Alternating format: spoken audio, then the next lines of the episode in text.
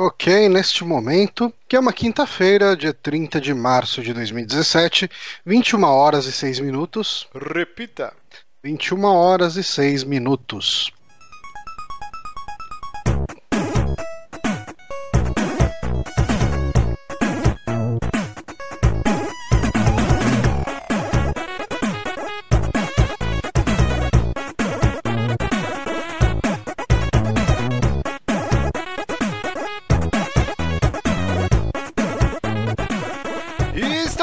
Mais um saco aqui no Super Amigos, episódio número 104. Eu sou o Márcio Barros, aqui vestindo um pijama com a foto da minha garota.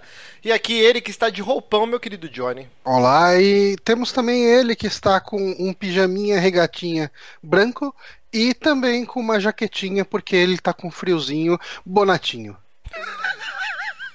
E ele tá no mute de novo. Puta que pariu. Oi, oi, desculpa. Oi. desculpa. Todo, todo mundo já fez isso. Todo mundo. Todo mundo. O, Todo o, o Márcio tá bravo comigo porque eu não tenho pijamas engraçadinhos. É. Você Deveria tem que fazer ter. um pijama com a foto da Ana estampado. Uma boa ideia, ela vai gostar disso daí. Você podia Com dar de certeza. presente de aniversário pra ela. Só, olha o que eu fiz de presente de aniversário. Um pijama com a foto Com a dela. foto dela, pra mim. É, Eu dei pra ela de aniversário um pijama pra mim. a Jéssica fez isso. No meu aniversário, ela fez a minha a camiseta. Ah, não, só que era pra mim, não era pra você. Então, É. pô. ok. Mas é isso, hoje todo mundo de pijama, porque hoje estamos com muita preguiçinha, muito soninho. Olha o Johnny Sim. como ele está com essa carinha de cansadinho. Rapaz, ca- cara dormindo fretado de um jeito que eu achei que não fosse acordar em casa, não. Você tomou banho hoje, né, Johnny, antes de gravar? Tomei, eu só não lavei o cabelo, mas tomei banho. Ah, eu ia falar porque seu cabelo tá molhado. Não, não tá não. Então é. Essa é impressão. É oleoso mesmo. Tá oleoso. É, é sebo. É sebo. Mas é isso, então vamos começar o programinha hoje, muito bacana, porque todo dia tem, sabe o quê? Uma merda. Cocô. Hoje é um dia de muitas merdas, hein? Poderemos Uh, uh. correr o risco de ter Angélica como primeira dama. que Lu- Luciano Huck falou que tem interesse de se candidatar à presidência. Olha só. Olha só. Como diria o Tiririca, pior que tá, não fica. Eu, eu não sei o que pensar sobre isso. É, Eu, tipo, nem de positivo nem de negativo. Eu, literalmente, não sei o que pode vir disso. O cara pra ganhar o Bolsa Família agora ele vai ter que fazer 300 embaixadinhas equilibrando um prato no nariz. Aê, ganhou! Loucura, loucura, loucura! Olha o Bolsa Família. Mas eu Bolsa Família. a, minha visão do Luciano Huck não é negativa como pessoa, mas eu também não acompanho muita coisa dele, mas eu não, não é uma pessoa que olha, puta, o Luciano Huck. É tipo, ah, o Luciano Huck. Saca? Então. É, é, ele fez a, a famigerada camisa do, do- Somos todos macacos? Da banana lá, né? Do macaco. Somos todos macacos, uma coisa assim. Não, e Ah, tinha uma é, também ele- da ele- é pedofilia também. É, ele era- é oportun... Cara, ele é bastante oportunista, né? Porque eu acho que quem explora. Tipo, cara, tipo, eu acho que nada diz mais sobre, sobre a índole dele do que, tipo, o cara, olha só essa família pobre, que triste, não sei o quê. Então, pra você ganhar essa reforma da sua casa, você vai ter que dançar o tchan na frente do palco de todo mundo. tipo assim, vamos humilhar esse filho da puta. e Cara- daí, se pá, a gente dá alguma coisa pra É ele. muito bom. Mas que pessoa entra pra política sem ser oportunista? Sem ter Ah, alguma não, coisa certeza. pra Eu, tirar disso, saca? Então. Eu tava conversando com um amigo meu a respeito disso há um tempo atrás. E, cara, tipo, não dá pra acreditar em inocência de político. Tipo assim, a part... sei lá, cara, tipo, a partir de deputado já não dá mais pra acreditar em nada. Você pode acreditar que tem um, um vereador honesto numa cidade dia da puta que pariu. tipo assim, não, assim, eu tô pensando na exceção da exceção. Cara, o Uhum. Duque postou hoje no grupo do Telegram, cara. É, não sei que cidade aí do Cabo Bro do, do, do Judas, aí lá no Nordeste. Os Ah, caras. nossa, achei como que era? sensacional. Era um grupo de WhatsApp que foi. É, os caras meio que foi. É, é, tipo. Eles ganharam uma homenagem da Câmara. O grupo de WhatsApp ganhou uma homenagem da Câmara lá. E ainda teve um lance de, tipo, o- um dos vereadores fez o discurso e queria estender o aplauso ao Bill Gates que inventou a internet. Nossa senhora! Agradecer a galera do Zap aí. Tá. É, Nossa. do- é, Pô, mas- sensacional. Mas, mas e o- e o Tiririca? O Tiririca não, não é boa índole? Ah, é, Mas- é, mas- é, mas- Então, sim. é, é- é- é, então, é boa índole, mas assim, tipo, ele estando ali, ele arrastou uma galerinha ruim. Ele, ele foi, tipo, o Hum. maior, tipo, cavalo de Troia. assim. Ele levou uma galera lá pra dentro. Eu acho que ele não tem termo melhor do que Eu, esse. eu, eu acredito no- nas boas intenções de Tiririca, Eu mas também, eu, eu não, eu não acredito nem um pouco nas boas intenções de quem botou o Tiririca como candidato. Ah. Ai, cara, quase morri aqui, velho. Não, não, assim, tem, tem uns caras bacanas. É, é um clichê falar que todo político é corrupto, Uhum. blá, blá. mas é que é foda, cara. É, é o meio. Você entra lá, você pode ser o cara mais honesto do mundo. Ou você entra no esquema, porque o esquema existe, isso daí é fato. Uhum. Ou você vai rodar, cara. Você vai virar um Celso Daniel. É, Mas é isso, né? Você ser honesto não quer dizer que você vai conseguir fazer alguma coisa, né? É, também. você tem que entrar na dança dos caras lá. Mas hoje, a gente tá aqui nesse papo extremamente político, Que- É. Melhor nunca mais repetir, inclusive. esquerdinha 4K. Mas assim, hoje é dia de São João Clímaco, uhum. santo da Igreja Católica. Eu- Era a única coisa que tinha hoje. A Bonatti me passou uma, mais umas três datas lá, que eram bem whatever. Eu falei, não, vamos de São João É. Clímaco, porque é o nome de um busão. E não sei por que É realmente o nome de um busão. tem um busão, cara. O o Mer- Mercedes São João Clímaco é o modelo. Então você que pega o ponto e desce lá no, na estação, nem sei se tem estação. Você que pega o busão São João Clímaco, sinta-se ser, abraçado. deve ser algum bairro. São Paulo tem uns nomes de bairro muito bons, né? Tipo Qual- Jardim Papai Noel. Jardim Papai Noel. Eu tenho, tem um que eu acho sensacional que é M M Boi Mirim, cara. M Boi Mirim é muito bom, né? Eu, eu queria saber muito a origem disso. Tem um outro com Fazenda da ah, Juta. cara, Fazenda da Juta é zoado pra caralho. Tem. O, a própria freguesia do O é um nome, é é um nome que ficou meio comum. Quem pra é o gente, O? mas é um né? Ele era um Então, comerciante o- muito famoso. É o Rosvaldo, né? O Sou da freguesia Não, então, lá do o O. O é por causa da Nossa Senhora do O, e a Nossa Senhora do O é por causa da oração dela, que era sempre começava com ó Nossa Senhora, não sei o que, ó, não sei o que, blá blá blá. Ligaram a primeira vogal da oração dela e nomearam ela a partir daí. Botaram a Nossa Senhora do O. Ah, não pode ser isso. Você tá Caralho, inventando isso velho. agora. Eu ouvi essa Sacanagem com história. a, com, não a, com a santa. sei, eu não sei o quão real é essa história, mas eu já ouvi ela. Bonatti, fala aí o nome de, de Um ônibus. bairro muito bom. Tem um bairro muito bom que chama Chora Menino. Chora, menino! Onde você mora? Chora, menino. Chora, menino. Chora Menino. Chora Cara. Menino. Caralho. Sabe algum, Não Jéssica? me vem nada à cabeça agora. Um bairro zoado de São Paulo? Um bairro zoado. Qual? Cidade Mãe de Deus. É no Tatuapé, o Cidade Mãe de Deus. Mas é isso, né? Chega de enrolar aqui. Chega. Lembrando que você pode acompanhar esse programa ao vivo todas as quintas às 9 horas no youtube.com.br superamigos ou em formato MP3 no seu feed de preferência toda segunda-feira ou lá no soundcloud.com.br superamigos ou também em nosso site superamigos.com.br. Lembrando que você pode financiar essa desgraça aqui, esse programa onde as pessoas não têm respeito pelo público e grava de pijama lá no Apoia-se apoia.se barra superamigos, três reaisinhos por mês, você financia esta merda, e aí você ainda tem direito a participar das comunidades exclusivas do Facebook e também do Telegram, que é muito bom. Esses dias no Telegram, essa é uma loucura, né? Você abre essa porra, 500 mensagens, aí eu vou só, tipo, pá, pá, pá, pá, pá, e vou lendo, tipo, a moda caralho, assim, o que, que dá pra ler. Esses dias, um, um ouvinte, eu esqueci o nome dele, cara. Ele tava num questionamento na hora do almoço que ele falou que ele fez, acho que lasanha, algum arroz de forno, sei lá. E explodiu a, a assadeira de vidro. E aí ele falou que tava tão bonita a comida e tava com tanta fome que ele foi juntando lá do jeito que dava no forno e comeu. E que aí ele achava que tinha engolido um pedaço de vidro. E aí ele, tipo, meu, Meu o que, que vai acontecer comigo? Será que eu vou morrer? Aí a galera lá, meu, cuidado, você vai morrer. Ah, se passou no buraco do dente, vai passar no intestino. Tipo, Eita mó porra. discussão sensacional. Esse grupo é Ah, muito que horror. bom. Muito Ó, bom. o, o, o Paulo falou, o nosso querido ex-membro aqui do site, o o Paulo Uhum. Paolo, né? Uhum.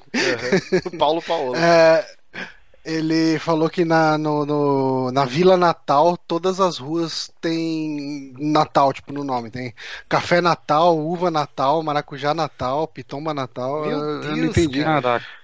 Eu Pensei que tinha acreditar nome de verdade. renas. Todas as ruas têm nome de renas, ia ser muito foda. Ah, ia de ser. duendes. É que daí ia ter só nove ruas, né? É. Caraca, você sabe quantas renas o Papai Noel tem? Você era um menino são muito bom não é? mesmo. Ganhar presente todo ano. Eu só lembro o nome da, do Rudolph, que é a rena do, Ó, do, nariz, vermelho. Uhum. É a única que importa. Lembrando também que nós temos o Amibox, a nossa caixinha da alegria, onde a gente bota um monte de cacareco doado pelos Oh, ouvintes. fuck, eu tava fazendo isso e esqueci de fazer. Olha só, hoje é o dia que a gente faz o sorteio pra Uhum. saber o felizardo que vai levar a Amibox. É, Lembrando- ó, e até o final do programa a gente vai fazer esse sorteio. Não, não, vai fazendo aí que eu tô enchendo linguiça aqui, pô. Então lembrando Cara, que. o, o negócio do Apoia-se pra puxar a lista, ele é muito bugado, direto dá problema.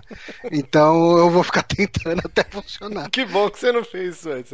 Mas assim, Fa- Faz lembrando. na hora do Home Games, já que hoje a gente tá Não sem. tem Amigames. Hoje o programa tá muita várzea, né, É, tá muito Não, é- é- aí essa parte a gente pode culpar os ouvintes, porque ele- eles são os encarregados do Home Games e acabou. Acabou tudo que enviaram. Calma, pera aí que eu já vou chegar nessa parte. Então lembrando assim, ó, o Amibox esse mês tem o livro do Guerra Civil, livralização do Guerra Civil, doado pelo nosso querido Duque. Tem o Assassin's Creed Unity de Xbox One, doado pelo nosso querido Tenório, o Honório.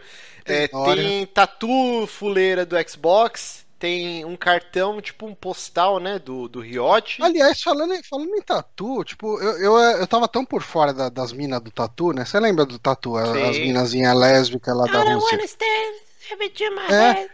Como que era a Aí música? assim, é, All the Things She Said. É, ah, the fish is dead, ah, the fish is dead. Eu pensei que você ia cantar comigo.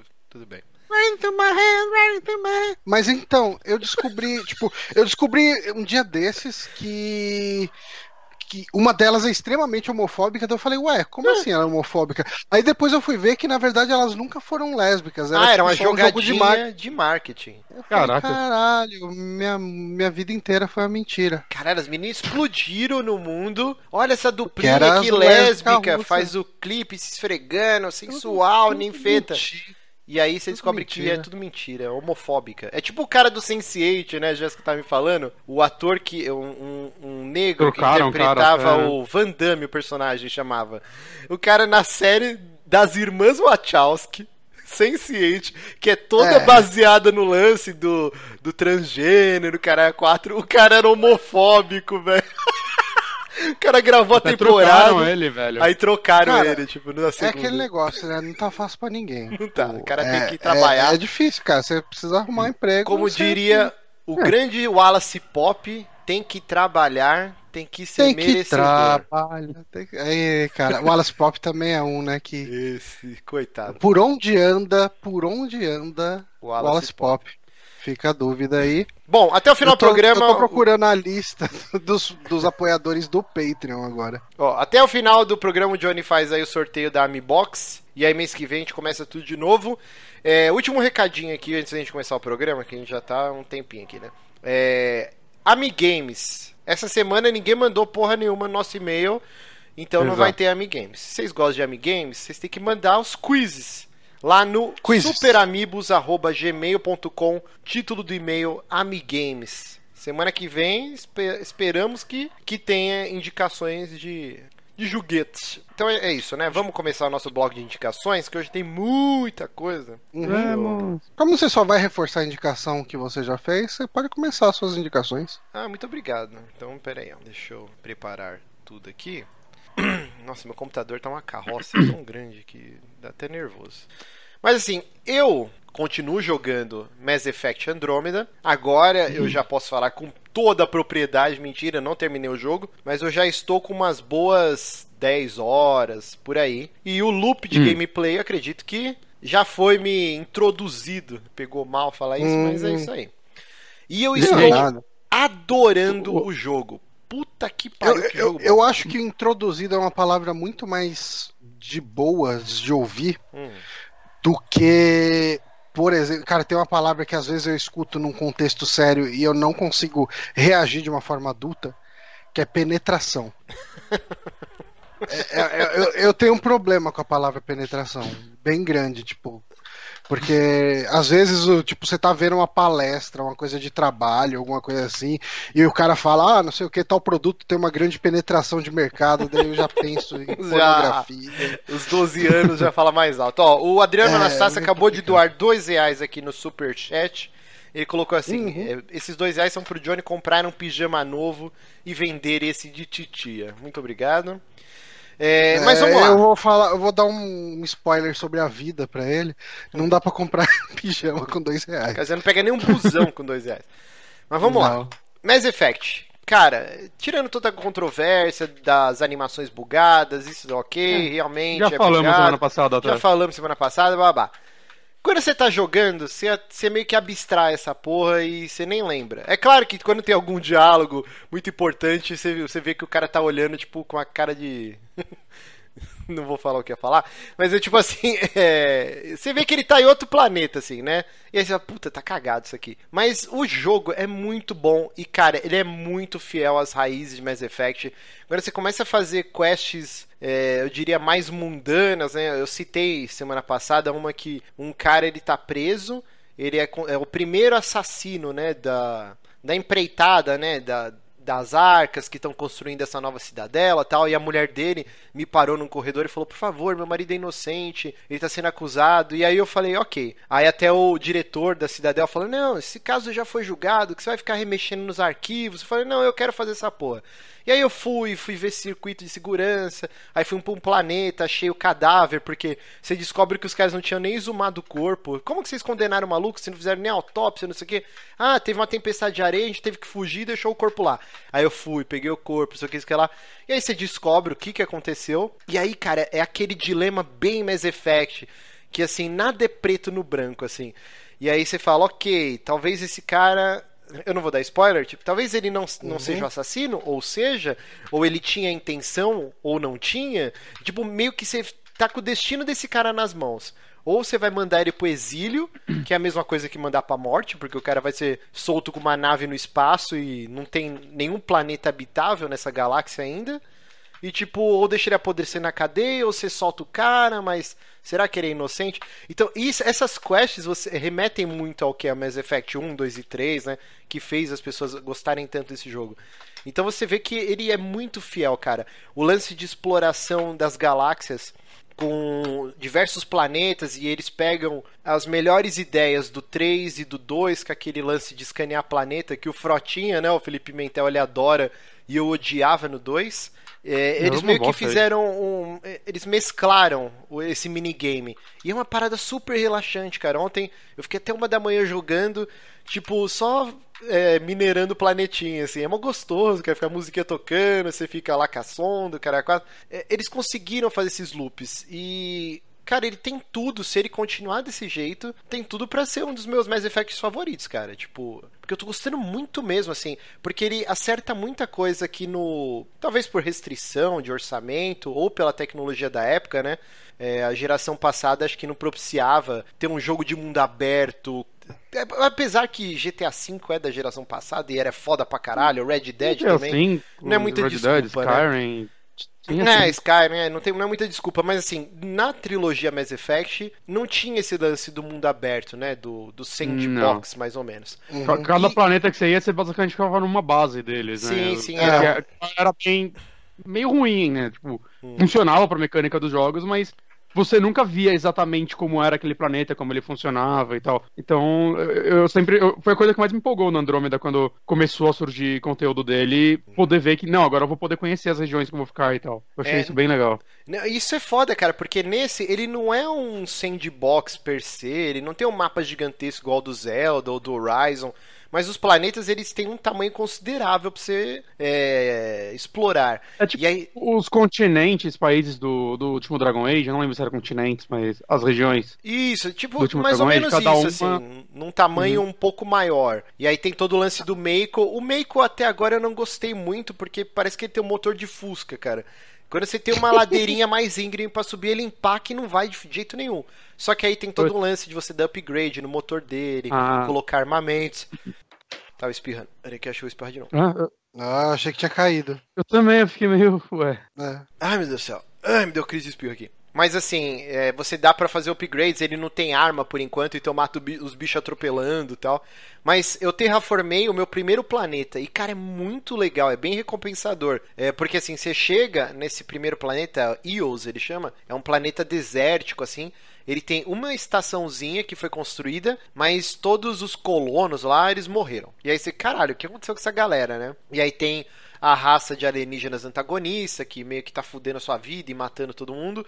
É, eu consegui. E tem todo o lance da radiação, né? Tem como se fosse totens de uma civilização anterior que fica emitindo to, é, tipo um gás tóxico, uma radiação no planeta que não é habitável tal. Então eu consegui reverter essa parada. Aí agora eu tô numa quest que ele fala para eu dar um tempinho nesse planeta até esperar todos os níveis de radiação baixarem mas eu já consegui construir minha primeira cidade e você escolhe, né, o jogo se você quer dar um, um enfoque militar ou mais científico e tudo que você escolhe vai pesando como os, os outros personagens vão reagir. Então assim, como já era uma colônia de cientistas e todo mundo morreu, eu falei não, foda-se, vamos fazer uma parada militar aqui pra botar o pau na mesa e esses alienígenas que invadir aqui vão morrer. Aí uma galera curtiu, outra torceu o nariz, tal. Ele tem outro lance de mecânica bem legal. Caralho, meu nariz entupiu do nada aqui. Ô, Márcio, Pergunta, ah, o, o Vitor Hugo perguntou se você tá jogando no PC ou se você tá jogando Não, no, no, Play, no Play 4. 4. Tô jogando no Play 4. Play 4. E ah, tá. ele tem um lance que você ganha pontos conforme você vai realizando missões específicas. E, e, é bem difícil de ganhar essa pontuação, né? Não é uma parada que você. Por exemplo, eu tô com umas 10 horas, eu ganhei um ponto só até agora. E, é, e você escolhe como você vai desenvolver o enfoque da cidadela, né? Então tem o um enfoque científico, é, militar e tem um outro agora que eu esqueci o nome, cara. E, e aí você, tipo, ah, se você escolher. É como se fosse perks, e aí cada um tem, acho que uns 10 para você escolher.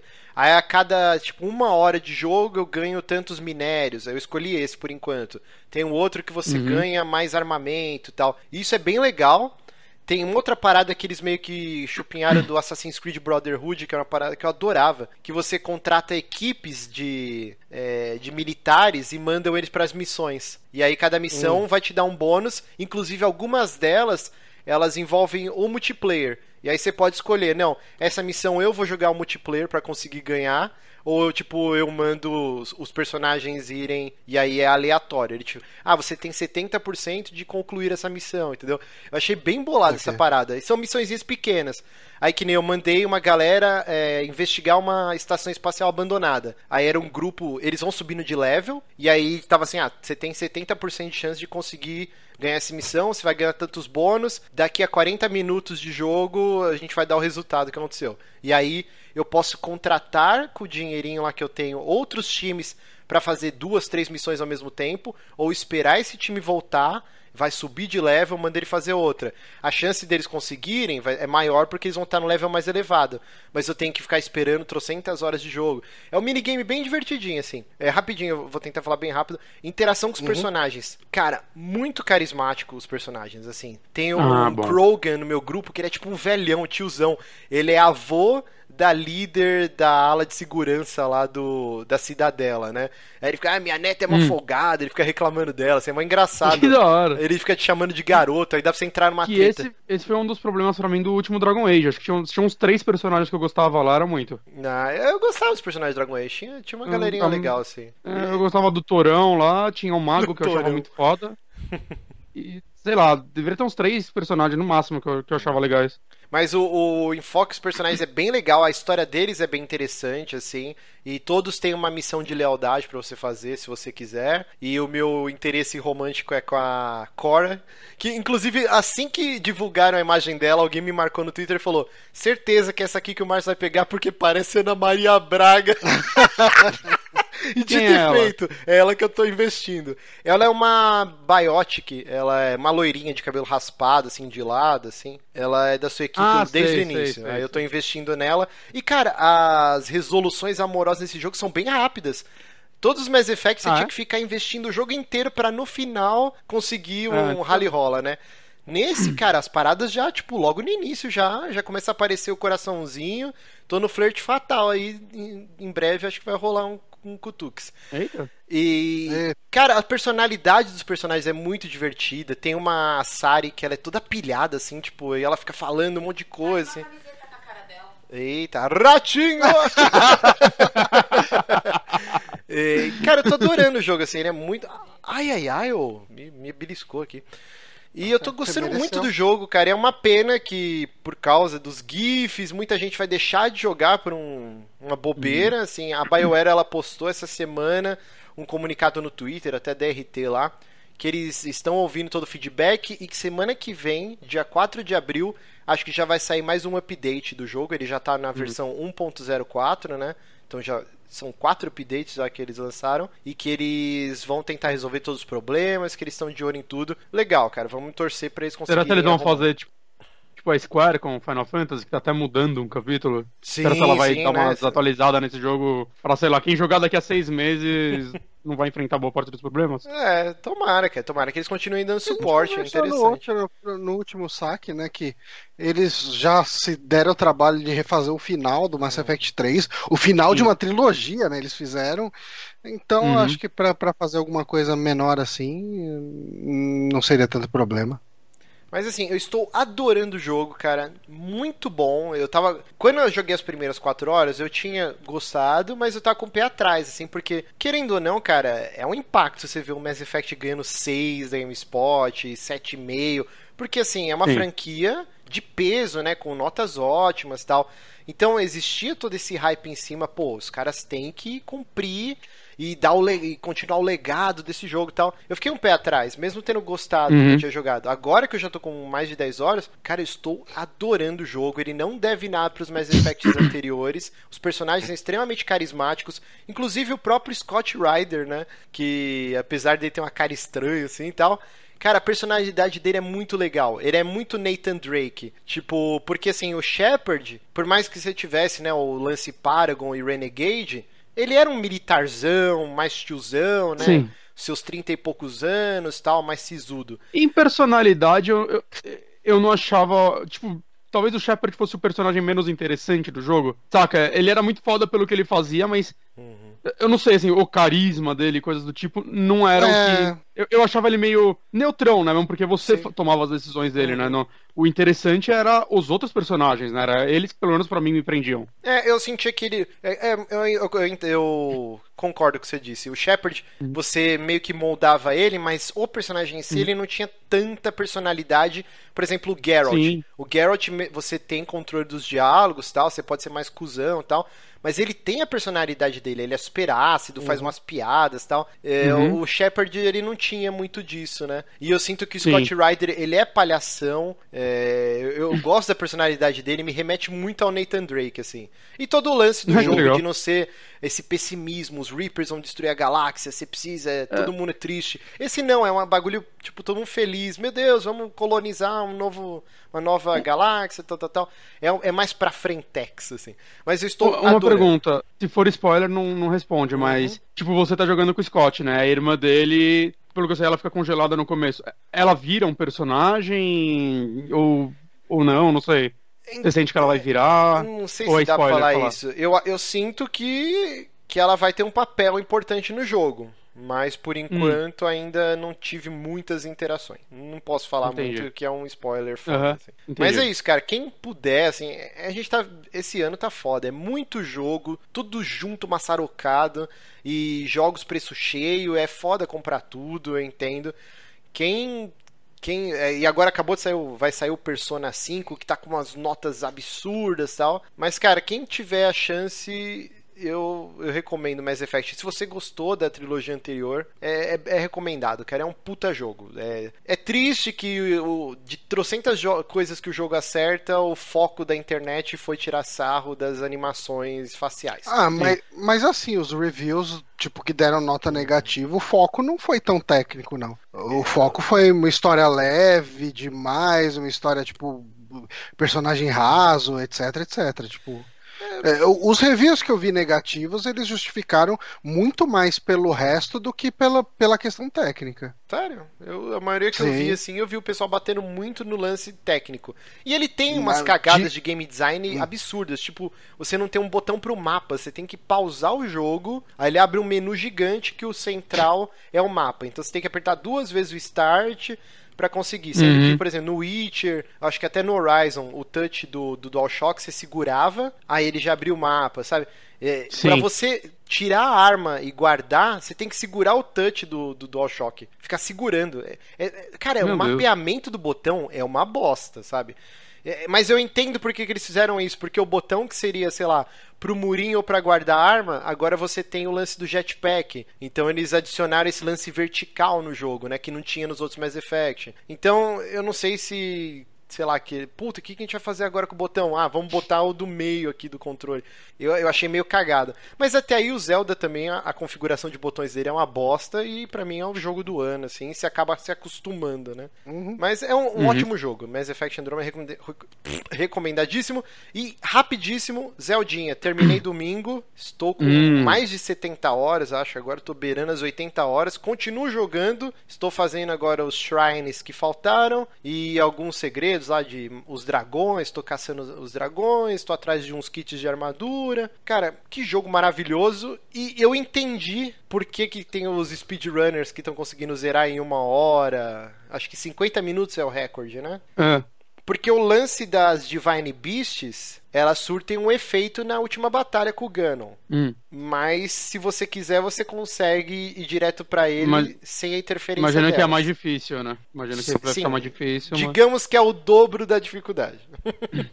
eu não vou falar mais nada. Mais é ainda porque você vai estar tá lá ainda com equipamento merda, né? Então. Isso, é, assim, eu fui com equipamento hum. fudido, com Master Sword, o Hylian Shield, armadura, tipo, upada no 3 lá tal. Uhum. Fudidão. Uhum. E, assim, não é uma batalha super fácil. Uhum. Mas. Ah, é como nada nesse jogo, né, cara? Ele é um jogo com uma dificuldade bem, bem boa, assim. Eu gostei uhum. da dificuldade dele. Uhum. É, bem. Eu, eu, acho bem no nível certo, sabe? Ele não é ridiculamente fácil, mas também. Não, não é extremamente punitivo. Eu, eu, eu terminei agora de liberar as torres hoje. Pra ver como que os caras ah, fizeram. Quando eu terminar, eu vou fazer isso. É bizarro. Mas, cara, que jogo, que jogo fantástico. Eu terminei de liberar todas as torres hoje. E eu, eu, não consigo me focar nesse jogo, cara. Eu não consigo. eu vou andando e foda-se, saca? Foda-se. Eu, eu vou fazendo um milhão de coisas e eu não faço as quests. Ah, não, eu, eu, eu acho que eu consegui terminar ele justamente porque eu estabeleci as minhas metas. Desde uhum. o começo do jogo eu falei assim: primeira coisa que eu vou fazer, eu vou liberar todas as torres. Aí eu liberei todas as torres. Aí eu fui e uhum. fiz não, a primeira indo... Divine Beast. Uhum. Aí eu fui tipo, ah, agora eu vou pegar a Master Sword, agora eu vou pegar todas as memórias da Zelda lá. Eu fui tipo, eu fui colocando os meus parâmetros de jogo, assim, pra eu não ficar. Porque realmente, uhum. cara, você tá andando pra um lado, aparece um negócio lá no horizonte nossa, o que, que é aquilo lá? Aí você desvia totalmente do que você ia fazer. Aí você começa. aí você embarca numa quest e quando você vê, você. Caralho, o que, que eu tô fazendo aqui essa porra? Tipo, é um jogo uhum. que, que, se você não tiver ah. um foco, você desvirtua completamente, mano. Mas, mas eu tô gostando, eu não quero ter foco, saca? Pra, pra mim a diversão tá sendo isso, assim, tipo, eu ligo o jogo pensando, ah, agora eu vou fazer isso e o que é aquilo ali, rapaz? Fudeu, cinco horas, não fiz nada. não fiz nada, acabei fazendo umas shrines que eu achei do nada, achei um monte do, dos cocôzinhos lá que você pega pra dar uns upgrade e, tipo, achei umas armas fodas, saca? Aí eu, pô, tô satisfeito. E, e, eu tava comentando com você, acho que no fim de semana, ou foi na terça, eu não lembro agora, que agora que tá acabando os shrines, né, pelo menos os visíveis no mapa, já foi tudo. Agora são uhum. os que uhum. você tem que fazer uma algo específico para abrir o, o, shrine, né? Uhum. E, e são muito que... legais esses. E, cara, é difícil porque é meio que tudo poema, né? Aí tinha um Sim, que você tem que já. montar num, num veado e é mó difícil porque o bicho é mó arisco. Você chega perto, uhum. mesmo que você vai agachado, ele começa a olhar para os lados, assim. Você tem que meio que correr em cima dele e apertar o botão. E aí você tem que ficar uhum. com o uhum. botão de fazer carinho, né, pra, pra domar. Aí você tem que uhum. ir com ele cavalgando até um ponto X do mapa. Aí surge o Shrine. É tudo meio que, tipo, dá um tiro quando a lua aparecer. É muito treta, cara, fazer essas porras. E tem um que é Sim, é maravilhoso. Mas são muito legais. São muito legais. E tem um que eu contei pra vocês que vocês não conseguiram ainda, né? Que é uma ilhazinha. Você tem que pegar um barco e não, remar, então... cara, lá na casa do caralho. Quando você pisa na areia, você perde todos os seus itens. Você fica só de cueca. Aí aparece lá uma, uma mensagem, né? Falando, ó, você tem que sobreviver só com o que você encontrar dentro da ilha. E é uma ilhazinha, tipo, de um tamanho considerável e, cara, lotada de inimigo. Aí você tem que escalar é, aqueles coqueiros para comer lá o coco. E, tipo, você não tem armadura, você tem que ir matando os bichos tentando pegar arma. É um inferno essa ilha, cara. E no meio dela tem aquele Rhinox, sabe? Que é um monstro gigantão. Uhum. Nossa. E aí pra você conseguir liberar o Shrine, tá no colar pendurado no pescoço dele a parada. E aí você fica, mano. Mas bem, se bem que o Rinox, assim, vai, ok, tipo, com, De sem cueca, sem arma. treta, né?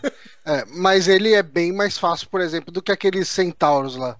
Não, o. Centauro eu não consegui matar nenhum até agora. Os, é Lion, É, né, eu, que matei, eu matei dois. Eu não consegui, Matei cara. três. Muito Mas eu difícil. matei um, cara, um de gelo desse. Mas, mas assim, eu destruí todas as minhas armas pra matar ele. Ah, é. Comi é Tanta é- maçã, cara. O Link vai cagar muito. Não, Saca, maçã é- prende intestino. Ele nunca mais vai Ah, é cagar. verdade. É verdade. Caralho. Link Mas é, cara, é, tipo, é, é, é, eu enfrento eles, eu falo, ok, tipo, eu vou perder todas as minhas armas, eu vou gastar muito item de Uhum. cura, assim. Mas normalmente você pega umas armas boas. É, ele, ele dá uns negócios legais. Mas, cara, Mas, você vê mas que uma esse dica jogo... que eu dou nele, não sei se vocês conseguem paralisar eles com a magia lá do, do cadeadinho. Sim, sim, é o Stasis. né? Eu uso, é, eu uso muito isso, principalmente quando ele vai dar algum ataque mais forte, que ele toma distância e tal, mando o Stasis nele, pego alguma arma lenta e forte e é o momento que eu dou bastante dano. Vocês viram? Eu, vi, eu tava vendo um vídeo essa semana que os caras descobriram que dá pra você montar no Linel. Tipo, quando você dá esse stasis, ele trava, é só que é numa posição específica. Dá pra você vir pelo lado dele e montar nele, e aí você começa a dar com a espada Você na fica nuca dando dele, ataque. assim, ó. Não, não, eu fiz isso mesmo sem stasis. Caraca, eu, eu Caralho, vi o vídeo e sabia o cara disso. fez com stasis. Eu falei, Não, caralho, eu fiz algumas tipo, vezes sem. genial, tipo, tem uns golpes que Vamos ele acabar ataca, o programa? Eu quero tentar. Ele tem uns golpes que ele ataca e ele dá um cooldown depois, assim, tipo, ele ataca e meio que ele se recupera e depois ele vai te atacar de novo. Uhum. E quando Hum. ele tá nesses esquemas, assim, meio que de se recuperando, eu chego por trás dele, monto ali e você desce a espadada nele, cara. Caralho, que foda. E, e só assim pra. Eu tava falando dessa quest da ilha, né? Que eu, eu vi o Rinox lá e falei, cara, como que eu vou pegar o bagulho do, do colar dele, né? E, cara, aí você vê que esse jogo é perfeito, meu Deus, que jogo foda. Tipo, eu esperei ele dormir, aí eu fui andando assim, agachadinho. Aí ele dorme com uma mão na barriga e outra na, tipo, esticada, né? Subi na palma da mão dele, aí ele foi coçar a barriga e me levou, assim, até o peito dele, assim, ó. Puta que pariu. Aí eu fui lá, surrupiei o bagulho, ele acordou e ó, saí correndo no mó pau, cara. É que. Que jogo maravilhoso, vai tomar no cu, puta que pariu. Mas é isso, chega de Zelda, né? Vamos, Johnny, para suas indicações. Você assistiu um filme que eu tô louco pra assistir. Sim, eu assisti Transporting 2. Fui Hum. ontem. Ele tá difícil de achar, cara. Ele tá passando só em, tipo, em cinemas meio que alternativos, né? Tipo, Sério? É, é, tipo, Bizarro. Ele, ele tá meio difícil de achar em shopping, em coisa assim, multiplex da Caraca. vida, assim. Eu assisti no, naquele cinema que fica embaixo da Gazeta, lá na Paulista, Uhum. é, é, Reserva Cultural, acho que é o nome. É, e, e assim, cara, eu tava. Eu, eu não tenho essa ligação toda com Transporting. Eu assisti Transporting pela primeira vez faz tipo um mês Nossa. um pouco mais. Caraca. Eu é porque é, é, era aquele filme que todo mundo ficava falando, cara, Uhum. Transporting, caralho, puta filme foda, não sei o que e tal. E sabe quando dá preguiça de todo mundo falando que o negócio é foda? Sim, Uhum. sim, sim, sei muito E bem. daí eu nunca assisti. E Uhum. daí eu assisti, assim, tipo, quando eu tava de férias, eu falei, ah, vamos ver, né? Tipo, eu peguei pra ver e eu achei bem legal, assim, tipo, ah, eu consegui entender todo o hype dele, todo, todo o culto, né, em cima dele. E eu fiquei muito em dúvida de, de como ia ser a continuação, né? É, é dirigido E- pelo Danny Boyle, né? Que é o mesmo diretor Danny do Boyle, primeiro. sim, exatamente. E, e, inclusive, assim, eu tinha uma dúvida a respeito de. Puta, cara, será que vai botar os quatro caras junto pra fazer as coisas? Sabe, tipo, tipo aquele filme do, do, do Adam Sandler que ele encontra os amigos da, da infância e gente grande, né, sei lá. Isso, Eu gente falei, cara, grande. é, qual será que vai ser a pegada desse filme? E não, cara, ele monta. ah, ele realmente é, é uma volta 20 anos depois de como estão aqueles personagens e a construção de como eles evoluíram é, é bastante crível, sabe? Você consegue aceitar que realmente aqueles quatro personagens estariam na situação que eles estão com essa volta. Eu acho que assim, ah, eu falar o que, que acontece com cada um deles pode estragar um pouco a experiência, principalmente a surpresa de cada um que, que Uhum. vai ter de falar, puta, como se- o que será que aconteceu com o fulano, né? Tipo, o que será que aconteceu com, com o Mike Renton? O que será que aconteceu com o Spud, né? Que, que é bizarrão, era tipo um alívio cômico e tal, tudo. E, e cara, tipo, eu, eu acho que eles deram um, um, Eu não vou falar uma conclusão, né? Porque, enfim, o filme segue a partir daí. Eles montam de um jeito tão bom que ele, ele mantém uma ideia, tipo. Eu, vai, eu vou explicar um pouco melhor. Eu tava com medo desse filme ser aquele caça-niqueizão, sabe? Hum. sabe? Uhum. Tipo, ah, não sei o que, vamos aproveitar o hype, Mas- tipo, vamos aproveitar o culto em cima do filme, não sei o que, Sim. vamos Mas juntar que- essa galera. O que me acalmou um pouco nisso é porque o livro tem uma continuação, continuação que chama Sim. Pornô, por sinal. E o filme é baseado nessa continuação, saca? Então, o cara não pegou, tipo, inventou uma continuação pra um livro que não era pra ter, né? Não é tipo, sei lá, Colheita. Maldita, que é um conto que virou 10 filmes. O, o, o livro, você sabe se ele se passa 20 anos depois também, ou alguma coisa assim? Hum, Eu só tenho o não primeiro sei, livro. eu posso... eu não, não tem... Ah, nem sabia que ele tinha saído no Brasil. Tem, tem. Aqui Tá eu bom? e a Jéssica nós Você somos malucos. A gente tem o DVD, tem o livro. Muito bom. E, e assim, cara, eu acho que o, o- toda a cinematografia desse filme, toda a parte. Ah, sabe, Johnny, um segundo. É 10 anos depois mesmo, então time 10, perfeito, né? 10 anos? É, o, livro, É o filme não é é? 20 anos. O, o Ah, é 20 anos. Ah, acho que eles deram uma estendida e pegaram a mesma história, porque os atores ficaram 20 anos mais velhos, né? Ah, sim. Mas Mas eu acho toda a cinematografia do filme, ele tem cenas que são incríveis, assim, cara. Tem uma cena, tipo, só pra, pra dar um, um, um toque pra quem de repente assistiu, tem uma cena que eles vão num bar pra assaltar, pra roubar a galera, né? Fazer um esquemão ali pra roubar cartão de crédito do pessoal, que é um bar do pessoal que.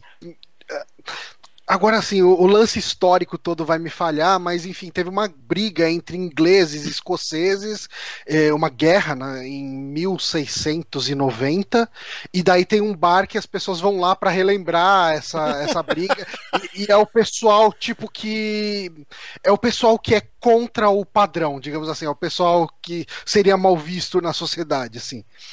Hum. E, e eles acabam sendo pegos ali no meio e falam: Ah, vocês são, vocês gostam mesmo, tipo, vocês apoiam o nosso pensamento e tal, tudo. Então vocês vão subir no palco e vão cantar uma música típica do, do- da guerra e tal. E, eles inventam uma música na hora. E, cara, que cena engraçada pra caralho, assim, de, de chorar de rir, cara. Caraca. É, é, cara, assim, ele é um filme que quanto mais eu falar, mais eu vou estragar, mais. Ele tem cenas é, icônicas, porque o primeiro filme, cara, ele. Pra mim, todo ele é Ele icônico, faz- assim. Tem a, a cena do bebê muito- no teto, né? Tipo, que é terrível, né? O que acontece depois. Tem a cena do sim. supositório. Eu e a Jéssica direto, quando a gente vai no banheiro podre, a gente fala, vixe, isso aqui é o banheiro do Transpotting. É tipo uma piada nossa, assim, que, que ele põe o supositório, né? Tipo, a- não, ele usa a droga no, no ânus, né? E aí dá uma diarreia nele, ele vai no banheiro podre, aí ele tem a piração que ele tá nadando. Tem várias tem- cenas icônicas. Uma dica que eu dou. ah, e e isso fez, assim, a minha namorada, ela é fanática por Trainspotting, tipo, é o filme da vida dela, sabe? E, e assim, ela tem o filme decorado na cabeça dela, assim, as cenas, Uhum. tudo. Só que faz, faz um tempo que ela não assiste o primeiro. Ah, eu, como assisti há muito pouco tempo, né, um mês, pra mim ficou muito claro todas as cenas que eram, ah, eram homenagens às cenas do filme original. Hum. Aham. Então, eu recomendo, antes de assistir esse novo, dar uma reassistida no, no primeiro, porque tem muita, muita cena que é clara homenagem ao Trainspotting 1. Assim. É, E tem- eu quero tá rever o primeiro, que eu vi há inclusive, anos. Pra quem não assistiu, Tá, tem é, no tá Netflix. Netflix. Uhum.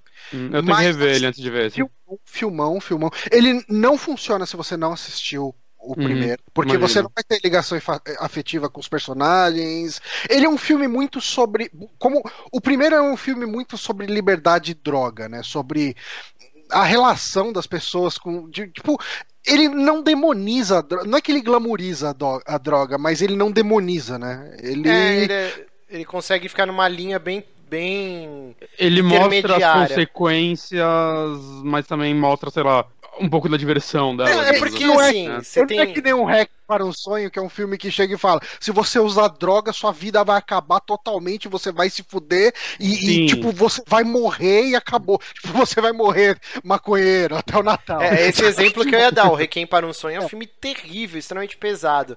E o, o- não é Diário de um Adolescente, né? Outros filmes de droga. O Trainspotting, ele consegue ficar numa linha bem, bem tênue entre o humor claro. e, e a desgraceira, assim, sabe? Deixa bem claro que a droga pode estragar totalmente Uhum. sua vida. Pô, tem aquele Sim. maluco que morre por causa do gato, né? Tipo, o cara tava É. com, com AIDS, né? Ele ganha um gatinho de estimação, uma coisa assim. E aí ele pega toxicoplasmose, sei lá, uma parada assim. É um filme bem pesado, cara. Mas ao mesmo tempo ele é bem engraçado. Para de assustar o Bonatti, deixa ele. É só o Bonatti não usar droga. Vou tentar pegar evitar AIDS. pegar AIDS. Ok.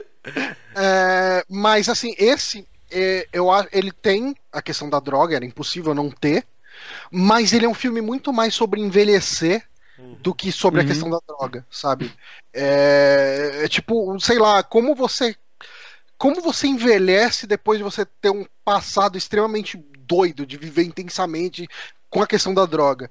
Então, eu assim, cara, tipo, é, eu não tô falando que ele é melhor, eu tô falando que como eu não tenho essa relação toda afetiva com o Trainspotting, o original, né, o primeiro, eu gostei mais desse por cau- porque eu, eu nunca tive essa identificação toda com a questão junk, com a questão da droga e etc, etc.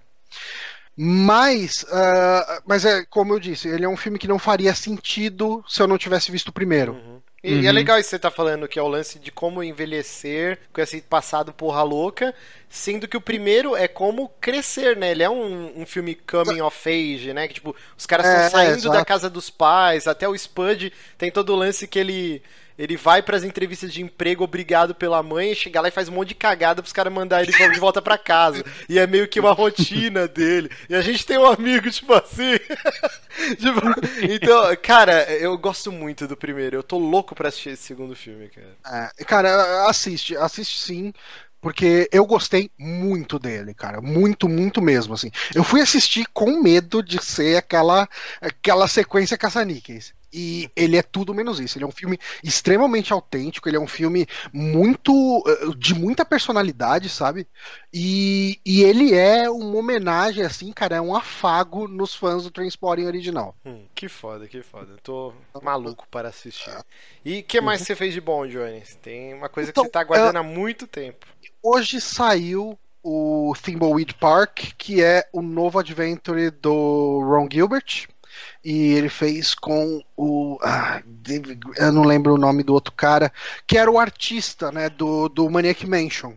Inclusive, o estilo visual dele é, um, é uma homenagem ao Maniac Mansion. Assim, o estilo é o estilo do Maniac Mansion, né? E do, do Zack McCracken, que era o adventure que, da, da LucasArts anterior a, ao Maniac Mansion. E, e, cara, assim, eu joguei bem pouco, então vai ser difícil falar dele profundamente. Ah, antes da gente começar a gravar aqui, eu devo ter jogado uns 40 minutos. O Bonatti jogou uma meia hora também, né? Joguei uns. Ah, uma meia horinha por aí. E, e, cara, eu tô gostando demais. Assim, uma coisa que eu gostei muito nele é que, assim, nos primeiros conceitos dele, ele era bem um Maniac Mansion. Tipo, tipo como se alguém tivesse refazendo o Maniac Mansion mesmo, assim, né? Sim. E eles. Até não, não tava me agradando tanto. Tipo, eu acabei financiando porque eu acredito no, no que o, o, o Ron Gilbert consegue fazer, saca? Eu, ele faz jogos de qualidade e tudo mais, e ele fazendo esse estilo de novo, eu acreditava que ia ser muito bom. Mas, assim, é, eu tava achando muito mais focado na nostalgia do que precisava, naquelas É. primeiros conceitos. E, e eles deram uma evoluída, cara. Então, ah, ele segue o estilo visual, sim, de Maniac Mansion, mas a questão de iluminação, de. Sabe, efeitos, né? Gráficos são efeitos atuais, digamos assim. Principalmente a questão de iluminação, esse tipo de coisa que não tinha no, no Maniac Mansion, que era um jogo chapado, né? Ele não tinha é, degradê, ele não tinha, eram tudo, tudo cores muito sólidas, né? Era um jogo. Sim. Enfim, era um jogo da época dele, de 80 e pouco, lá, sei lá, 86, o, o Maniac Mansion original. E esse jogo ele se passa em 87, se não me engano. Uh, você tem um assassinato rolando no, no, lá em Thimbleweed Park e você tem dois agentes federais, entre aspas, fazendo a investigação dele. Uhum. Só que você tem acesso a um caderninho de cada personagem. Tem, ele tem cinco personagens jogáveis, que, pelo que eu entendi, você vai jogando com eles ao longo do jogo, assim, você vai trocando eles, né? Uh, uhum. Ao longo do jogo. E nesses caderninhos que cada personagem tem, você vê meio que as intenções dele. Então, esses dois estão se pa fazendo passar por agentes federais, só que nem um não sabe que o outro está se fazendo passar por agente federal.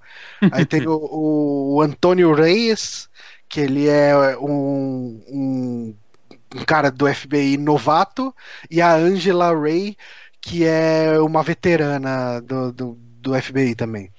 Uhum. E, e daí, assim, o, o jogo ele começa com um, um cara sendo assassinado, um tal de Boris, que aliás, esse Boris, assim, ele tem um sotaque alemão e ele é claramente uma homenagem ao, ao Boris. Uh, eu não lembro o sobrenome dele, mas é o cara que fez. É Boris Schneider.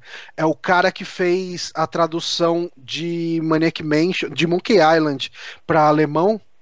E, e ele, assim, os, os alemães, eles amam esse cara, porque ele fez umas adaptações de piadas perfeitas. Assim, ah, é? Então, então assim, esse cara, esse personagem que aparece no começo do jogo, ele é uma homenagem ao Boris Schneider, né? Tipo, o nome dele é Boris ele tem o sotaque alemão, então não tem como não ser. E aliás, o jogo, ele tem homenagens o tempo inteiro, cara. Inteiro. Ele tem diálogos de, de, de diálogos de Maniac Mansion, diálogos de Monkey Island. Tem uma hora que você vai num diner lá, né, do, naqueles restaurantezinhos de beira de estrada ali, e a, a garçonete é a Sandy, que é a mina do Maniac Mansion, que ela é sequestrada, né, pelo Dr. Fred. É, então, é o mesmo personagem, né, cara? É, é, é a Sandy. Como né? ele tipo, conseguiu é colocar? É pois é, cara, tipo, eu acho que a Disney nem sabe, né, tipo... e o chapeiro é o Dave, né, que era o protagonista do Maniac Mansion. E, e tem umas coisas. Tipo... diálogos que, que quebram a quarta parede, né? Tipo, sobre. É tipo, inteiro. Você encontra os dois cara fantasiado de pombos no começo, eu fui falar com eles. Eles começam a falar de point and clicks, né? Ele, ah, não, é. O seu personagem fala, ah, será se eu devo salvar o jogo agora? Ele fala, relaxa, esse jogo tem um level design bem pensado para você nunca morrer ou ficar preso. É, aí, você vai ah, até mas o. Isso não era legal. Não, não, pode terminar, desculpa. Não, aí você. Não, mas, tipo. Mas é não era legal quando isso acontecia. É, as desenvolvedoras achavam legais isso até Monkey Island, mas depois eles viram que isso causava mais frustração, então aqui a gente fez direito, sei lá o que lá. Que era... é, é, muito legal. Situação direta, direta. Quando você chega é um na. Muito na beira da estrada, né? Aí não dá mais para você prosseguir. Aí a personagem fala: É, aqui não dá pra gente ir adiante porque ficaram com preguiça de desenhar o resto do cenário, não sei o que. Tipo, tem uns diálogos tipo assim, cara. Falaram que uhum. ao mesmo tempo que ele toda hora tá quebrando a quarta parede, em nenhum momento isso desgasta e fica chato. Uhum. É mais ou menos igual os caras acertaram a mão no filme do Deadpool, assim, que também é o tempo é... inteiro, uhum. mas é super bem feito. Uhum. É, cara, e, e assim, eu acho que os personagens são suficientemente carismáticos, pelo pouco que eu joguei sabe? Tipo, uh, eu acho Quando eu olhei para eles, eu pensei que era um negócio meio Mulder e Scully, mas falam que é bem mais baseado em Twin Peaks. Uh, parece que todo o cenário até. Eu não, não cheguei a assistir Twin Peaks ainda. É, eu não assisti Twin Peaks, mas, mas falam que é bem. Também.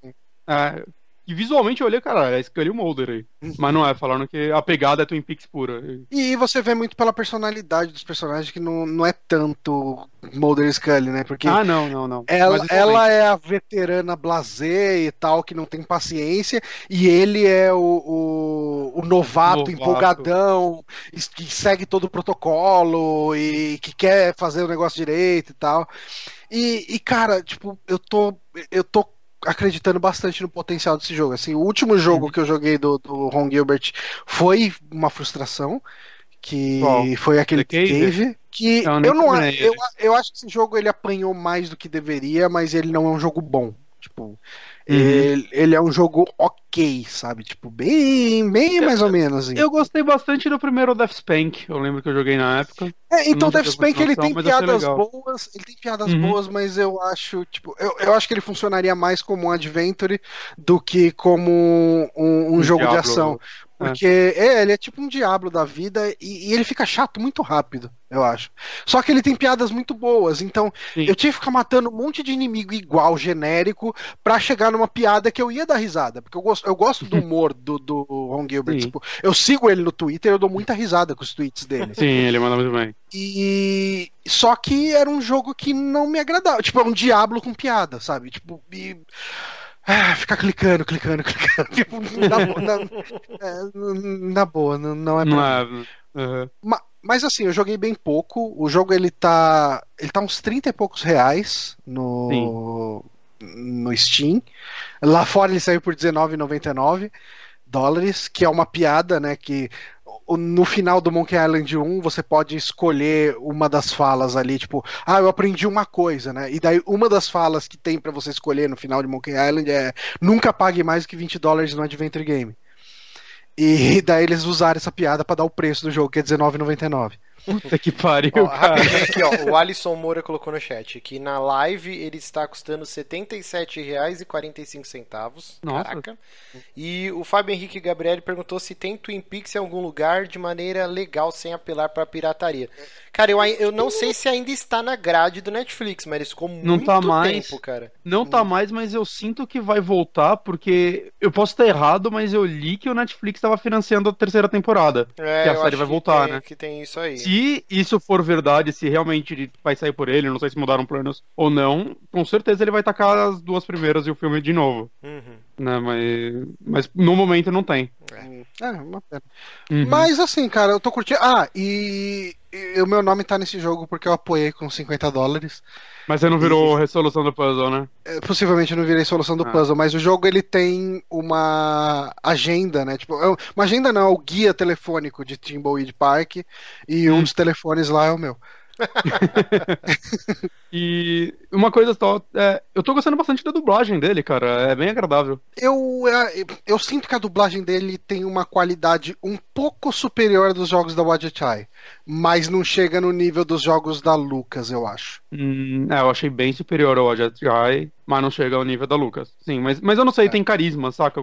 Talvez tem, o texto tem, ajude muito nisso. É que mas, a, a Wadget tem umas dublagens que são insuportáveis, né? Ah, é que a galera acaba gravando em casa com microfone, é, né, cara? E a Deixa galera, claro. tipo, é galera meio que da equipe, praticamente, né? Tem muita uhum. gente ali que quer, tipo, vai, o cara é desenhista e chega lá e, e faz uhum. uma voz, né? Normalmente é, é um o protagonista que eles pagam, né? O resto não é, tem o como. resto é a galera. Tipo, inclusive o, o ah, o, o, o David Dave, Gilbert, Dave né? Gilbert. Ele, ele, sempre, sempre dubla, dubla algum personagem. É. Uhum. Ah, mas assim, eu tô curtindo. Tipo, eu uhum. talvez semana que vem eu fale mais dele, mas por enquanto eu tô gostando bastante. Ele, ele preserva o humor do Ron Gilbert, pelo qual ele ficou conhecido, né? Acho que é a marca registrada dele. Uh, eu acho que mecanicamente ele apesar dele parecer muito com o que a gente já conhece de Adventure da Lucas, né? Aquela a interface Scam, exatamente, né? A interface Scam uhum. que a gente já está acostumado desde de Monkey Island 2, principalmente, né? Ou do, da versão refeita do Monkey Island 1, não o remake, o remaster da, da recente, né? É que uhum. o Monkey Island 1 sai um monte de versão. Em disquete, né? E depois quando saiu é, em CD, acho que ele saiu é, refeito assim. O, na, na interface em disquete, os itens eram tudo texto, né? Era só o nome do item. E daí na, na versão depois que lançaram para CD-ROM era essa interface que a gente tá vendo aí no vídeo. Ah, uma, tem... moderni... é, uma um negócio que eu tá na interface que eles fizeram. Ah, uma modernizada tá na interface que eles fizeram, né? Que eu não tava esperando. É, você tem o seu livrinho de anotações e quando você abre ele é basicamente um quest log, que eu achei uma coisa muito bem-vinda, né? Porque é ah, normal, sim. às vezes, principalmente nesse tipo de jogo, às vezes você ficou uma semana sem jogar, cara, você tá perdido. Então uhum. você abre lá e tá lá suas funções. É tipo, tá, eu tenho que contratar o pessoa em tal lugar, eu tenho que dar um jeito de fazer isso, eu tenho que fazer aquilo. Tá, tá tipo, literalmente, um quest log. Não tá te dando a solução, você vai mas. Fazendo, ele vai fazendo checkzinho, né? Ele vai marcando. Exato. E eu gostei disso, cara, porque é, é foda você ficar um tempinho sem jogar e esquecer o que tem que fazer. Eu até jogando muito, às vezes tem tanta quest, você vai falando com tanto personagem que é difícil você lembrar tudo sozinho. Então eu achei isso muito bem-vindo. E uma coisa que eu gostei também, só finalizando, em questão de interface, é que se você deixa o mouse clicado numa direção, o personagem vai andando naquela direção.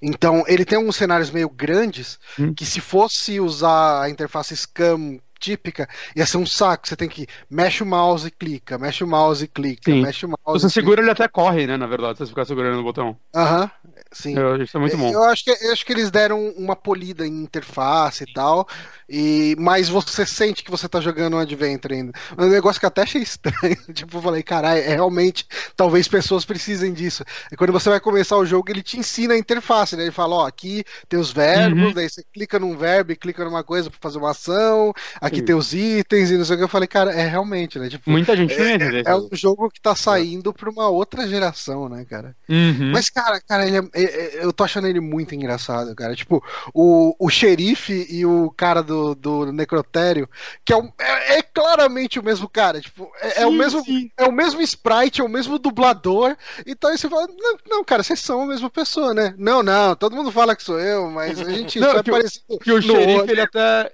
Ele ficava usando, não lembro que palavra ele ficava usando o tempo todo.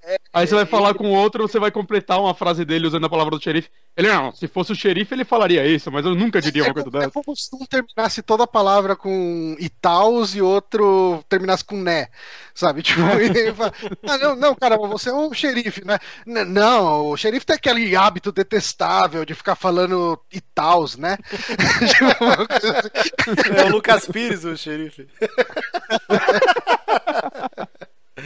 Mas, cara, eu bastante, eu recomendo. Muito bom. Uhum. Então vamos agora para as indicações do Bonatinho, que ele assistiu Oi. o que de bom? Segunda temporada de Scream. Sim, de pânico aqui no, no Brasil. É, eu, eu tinha assistido a primeira ano passado, antes de sair a segunda. Uhum. E aí o esquema. Esse daí ele começou a lançar um episódio por semana. Eu falei, foda-se, quando sair todos eu assisto, porque é a forma que eu gosto de fazer as coisas nessa vida. É, foi uma desgraça, porque a primeira temporada eu e a Jéssica a gente assistiu praticamente em duas sentadas, assim. E aí a segunda, puta que tristeza ter que esperar. Ah, você assistiu a segunda já? Ah, assisti quando lançou. Tipo, Ah, eu assistia legal, toda legal. semana, assim. E, assim, é para quem não, não conhece a série, né? Tipo, ela é baseada nos filmes do Wes Craven, né? Que ele até foi produtor executivo da primeira temporada, né? Na segunda ele já tinha falecido. E, basicamente, ele... Pânico, né, pra quem não conhece, é, é um filme slasher de terror de 95 por aí, que a ideia dele era meio que brincar com o gênero, com os clichês e tudo mais. E cada filme tinha um, tem uma ideia, né? O segundo filme brinca com a ideia de continuações, o terceiro brinca com trilogias, o quarto brinca com remakes, saca? E a série, de certa forma, ela brinca com a ideia de séries de terror, né? Uma coisa que eu gostei muito desde a primeira é que, apesar de ser uma série do Pânico, ela não se prende a nada que foi feito antes, no sentido Do Ghostface, Não tem nenhum perso- né? Da, da é, o máscara. Ghostface até, até no começo eu achei estranho. Eu não gostei muito da máscara nova quando eu vi a primeira vez. Uhum. Porque o que eu gostava do Ghostface antes é que era uma máscara vagabunda que você controlava numa loja de um real. Então qualquer um podia ser ele. Só que a série me surpreendeu porque ela deu um motivo pra essa máscara existir, assim. Que eu acho que nem vale a pena contar porque é- é uma paradinha legal, saca? Uhum. É, é seria um spoiler meio grande até. Hum. Mas. Então, ele, ele brinca com a ideia de séries, né? E essa segunda temporada, ela começa quase no final da primeira. Eu vou focar mais nela, porque é o que eu vi agora e tá mais fresco na minha cabeça. Né, Ela se passa três meses após a primeira. E no final da primeira já deixou um plot twist mostrando, ó, tem coisas pra acontecer. Até pra quem conhece os filmes, tem um detalhezinho que você. Não, não, não acabou aí. Só pra deixar claro, a Hum? primeira temporada da... teria como ser só a primeira temporada e, fecharia com chave de ouro. A segunda Sim, eu já achei que não precisava nem existir. Porque se você assistir só a primeira, é bem fechadinho, tem o plot twist, mas assim, a primeira é uma puta série. A segunda, pra mim, caiu tanto. Meu Deus do céu, que Sério? temporada ruim. Achei horrível. Ah, eu não achei. Sério mesmo? Caraca, eu gostei Muito muito, da segunda temporada. É, eu gostei, cara, porque pra mim, assim, é que sei lá, eu sou muito fã da franquia Pânico, né? Eu também. E existe um detalhezinho da primeira que, que realmente eu acho que se eu falar vai ser spoiler, mas que é uma ponta solta que eu, eu acho que deixou muito claro que não, vai ter que ter uma segunda temporada, né? Inclusive depois no final tem um, tem um, tem um ganchinho ainda. Cuidado que você vai falar. Exato, não, não- por isso que eu não quero mais falar da primeira, né? A segunda, uma coisa que eu gostei dela, não sei se você reparou, você reparou que todos os episódios têm o nome de um filme de terror? Sim, isso é muito legal. Isso é- Eu ficava esperando da semana pra ver qual que era. assim. que é. E, e, tipo, o episódio tem alguma coisa voltada a isso. Tipo, tem um episódio chamado Psycho, né? Psicose. Uhum. E boa parte do episódio é centrado dentro de um hotel da cidade. Que por sinal ele chama Crystal Bates Motel. Tipo, Uhum. detalhe, tipo, homenagens em tudo que é, que é canto, né? A, a série também, tipo, em atores, acho que a atriz mais famosa que eu conheço dessa série é a mãe da protagonista, né? Que, sei lá, ela já fez uma porrada de série de TV, eu já vi ela, ela ela faz aquele New Nightmare do Wes Craven, que Não, eu tem gosto o, muito. o pai da, da principal é o baterista do. Do. Caralho, como que é aquele filme do, do Tom Hanks, que é tipo como se fosse dos Beatles dos Estados Unidos? The Wonders. É o baterista Sério? do The Wonders, é o pai da menina. Mas ele é. Mas, tipo, do cast principal, né? Pessoas ah, sim, é, não, é tudo ator novato, né? É, essa segunda temporada também, o lance dela é que eu acho que ela tem até menos mortes que a primeira, não sei botar em- exatamente isso no papel, mas pelo menos de personagens principais tem menos. Mas eu Gore, gosto disso. A, a primeira tem muito mais gore também, viu? Essa Uhum. aí eles Mas- seguraram a mão. Talvez. Será que faltou a mão do, do Wes Craven aí? Não sei. Mas, mas eu acho que uma coisa que eu gostei nela é que, tipo, como tem poucas mortes de protagonistas, eles também não fizeram uma completa renovação do elenco, saca? Da primeira pra essa, quem sobreviveu ficou, entrou um- uma pouca galera nova e é isso aí. Né? Diferente dos filmes, cada filme era uma, uma turma nova pra morrer, né? Só ficando um- uns três personagens entre um e outro conhecidos. Eu, eu não sei se você concorda, E mas por causa eu- disso, Não, desculpa. Não, não. eu só ia falar que por causa disso, sempre que morre algum personagem meio principal, eu acho que ele tem um peso muito maior do que teria se fosse, saca, carne de vaca. Uhum. E isso é uma parada que eu gostei muito da série. Como é que você ia falar? Não, que eu acho muito legal é que assim, é, a, a trilogia, né? O primeiro Pânico é 94, 95, e tipo, os Uhum. caras não tinha não tinha celular, né? Mas era aquele celular bem os primórdios, né? Cara, o, o lance do primeiro, até revi ele faz pouco tempo. Eles brincam, né, com isso É- celular. Não, o primeiro, você vai ver. É é um filme que um momento você repara que ele tá datado, de certa forma, quando uma pessoa é. é incriminada de um crime, né? Tipo, é. Incriminada não, caralho. Acham que ele é o criminoso, o bandido, porque ele tem um celular. E ele saiu de casa com o celular. E os caras. "Ah, Mas como assim seu celular? Pra quem você ligou? Saca? Porque as pessoas não tinham celular naquela época e você ter um celular era a prova de que você poderia ser o assassino, visto que o assassino ligava por um celular, cara. É, é- é muito absurdo você ver isso hoje em dia. E, e acho legal que eles conseguiram contextualizar nos tempos de hoje, o que muitas séries falham miseravelmente. Então eles brincam muito com o lance de podcast. É muito importante na série. Um dos personagens ele tem um podcast e a galera E por fica sinal, ele é uma- cobrando ele, assim, tipo, ô, Uhum. quando vai sair Por episódio sinal- novo, não sei o quê. E por sinal, ele é o Noah, né? Ele tem um, um foco nesse- nessa temporada muito maior nele, inclusive. Sim. Porque é um E é personagem provavelmente que... personagem favorito. É o meu favorito também. É um personagem que cresceu muito, acho, na primeira temporada e eles deram Uhum. Sim. mais foco nele mesmo. E É, tem um lance de é o videogame, que né? É, é, eu acho que é bem contextualizado na atualidade, assim. É bem legal. Uhum. Não, e o lance do podcast dele é que é um podcast sobre meio histórias de assassinato, né? A gente até tem Uhum. muito lá nos Estados Unidos, né? Muitos podcasts que vão atrás dessas coisas É aqui por no Brasil. tem serial, né? O serial foi um grande boom dos Sim, podcasts sim. nos Estados Unidos. nessa pegada.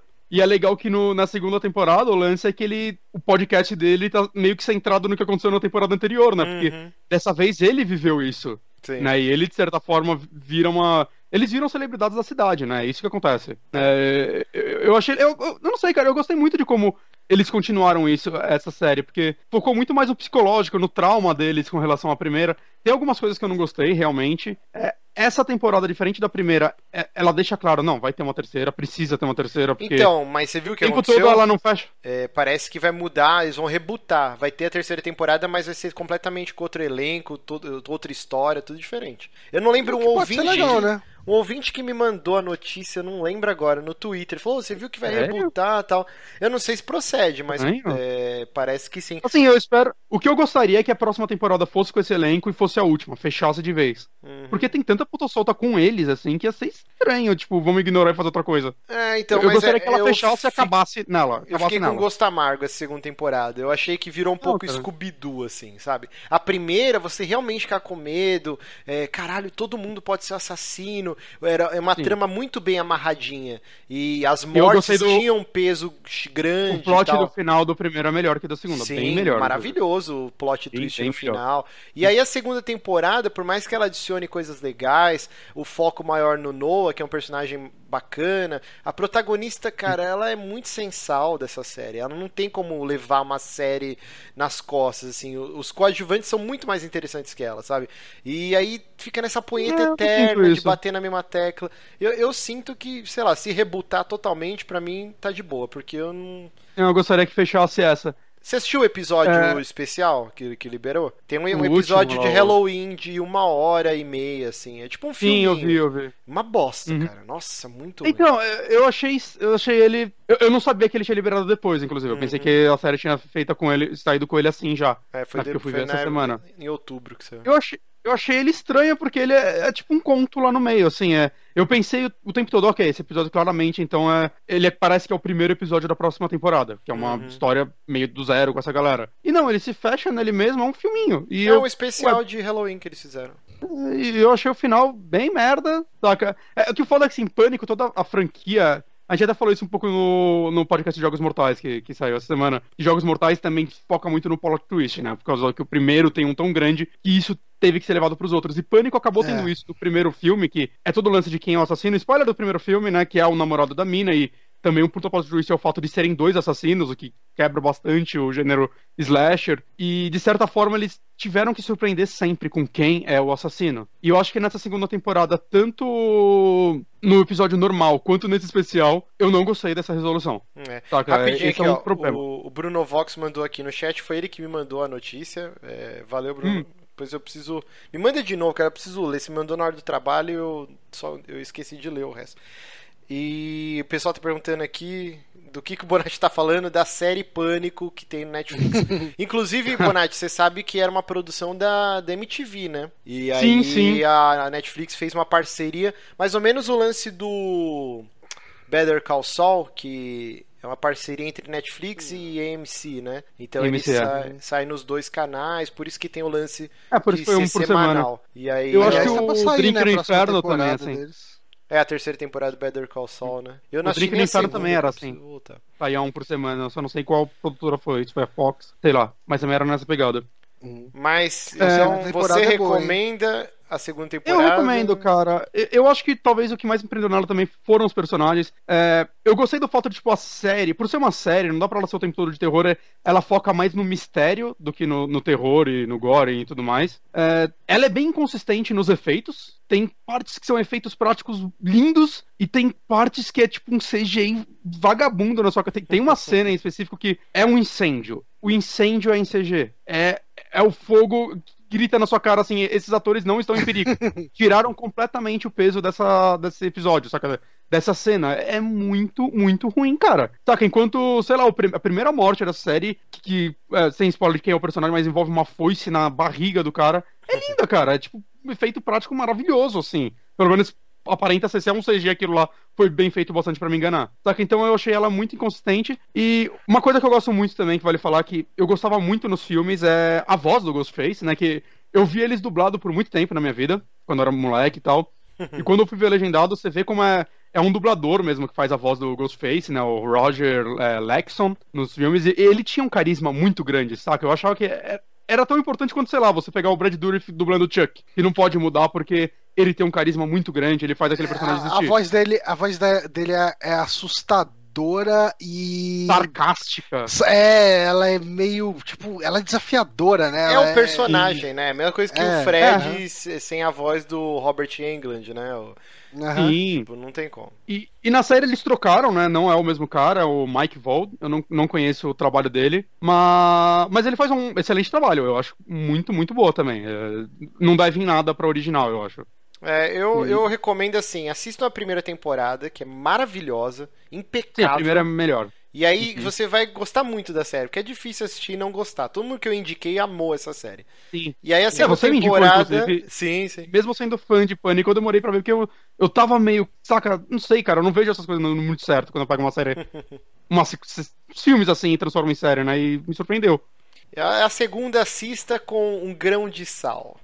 Porque é, então... eu, eu achei bem fraco. O Bonetti gostou. Bom, eu gostei, gostei bastante da segunda, mas, mas eu prefiro a primeira, realmente. Mas eu não achei que decaiu tanto. E vamos lá para a e... sua última indicação. Sim, eu tenho uma segunda indicação que vai ser bem rápida, porque qualquer coisinha que eu falar disso vai ser spoiler. Mas eu tô jogando Stories Untold, que é um, um jogo, um dos últimos jogos lançados da Devolver, né, publicados por ela, de uma empresa que chama No Code. E pesquisando sobre ela, eu até fiquei feliz, né, tipo, só, só pra deixar claro, ela é um, entre aspas, um text adventure, só que com uns twists no meio, porque ela não se baseia só em ser um adventure de texto. Então, se chama Stories Untold porque são quatro histórias curtas, é, sei lá, deve ter de meia hora a uma hora, dependendo do tempo que você leva para solucionar as coisas dela, cada uma. Então, histórias de terror. De terror com um pé na ficção científica, pelo que eu vi. Eu joguei as duas primeiras já e comecei a terceira só pra ver as mudanças de gameplay, mas eu não, não me ative muito a ela. E a primeira é exatamente isso que vocês estão vendo na tela. Na verdade, não, porque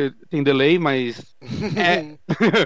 mas é essa TV velha com teclado do lado. E esse episódio se passa quase inteiro com você só digitando. E hum. seguindo a história e tudo mais. O que torna ela interessante, eu acho que é. Um, é é um text adventure bem mais simples do que normalmente são, saca? Ele, eu reparei que eles dão uma. Eles abrem muito mais para você as possibilidades de verbos e coisas que você pode escrever que te levam à solução. E ele te guia muito mais nisso também. Você vai ler o que tá na tela, você vai saber, meio que saber o que você tem que digitar. Ainda assim, tiveram umas duas, três vezes que eu fiquei muito tempo preso numa parte, escrevendo um negócio, e aí eu, foda-se, deixa eu ver o que tá acontecendo, cara. E quando eu fui pesquisar, meu raciocínio era exatamente esse, mas eu tava usando, sei lá, faltou colocar um was, tá ligado? Uhum. E isso é meio frustrante, mas isso daí, sei lá, eu não sei como eles vão corrigir isso num text adventure da vida. Eu tomei muito susto jogando esse jogo. Então, que eu não esperava. Funciona? Porque tem elementos gráficos acontecendo Sim, ao seu redor. Porque ele lembra um pouco, vai, o Her Story, por exemplo, que você tá lá na tela do computador, digitando as coisas e no caso do Her Story vendo vídeos.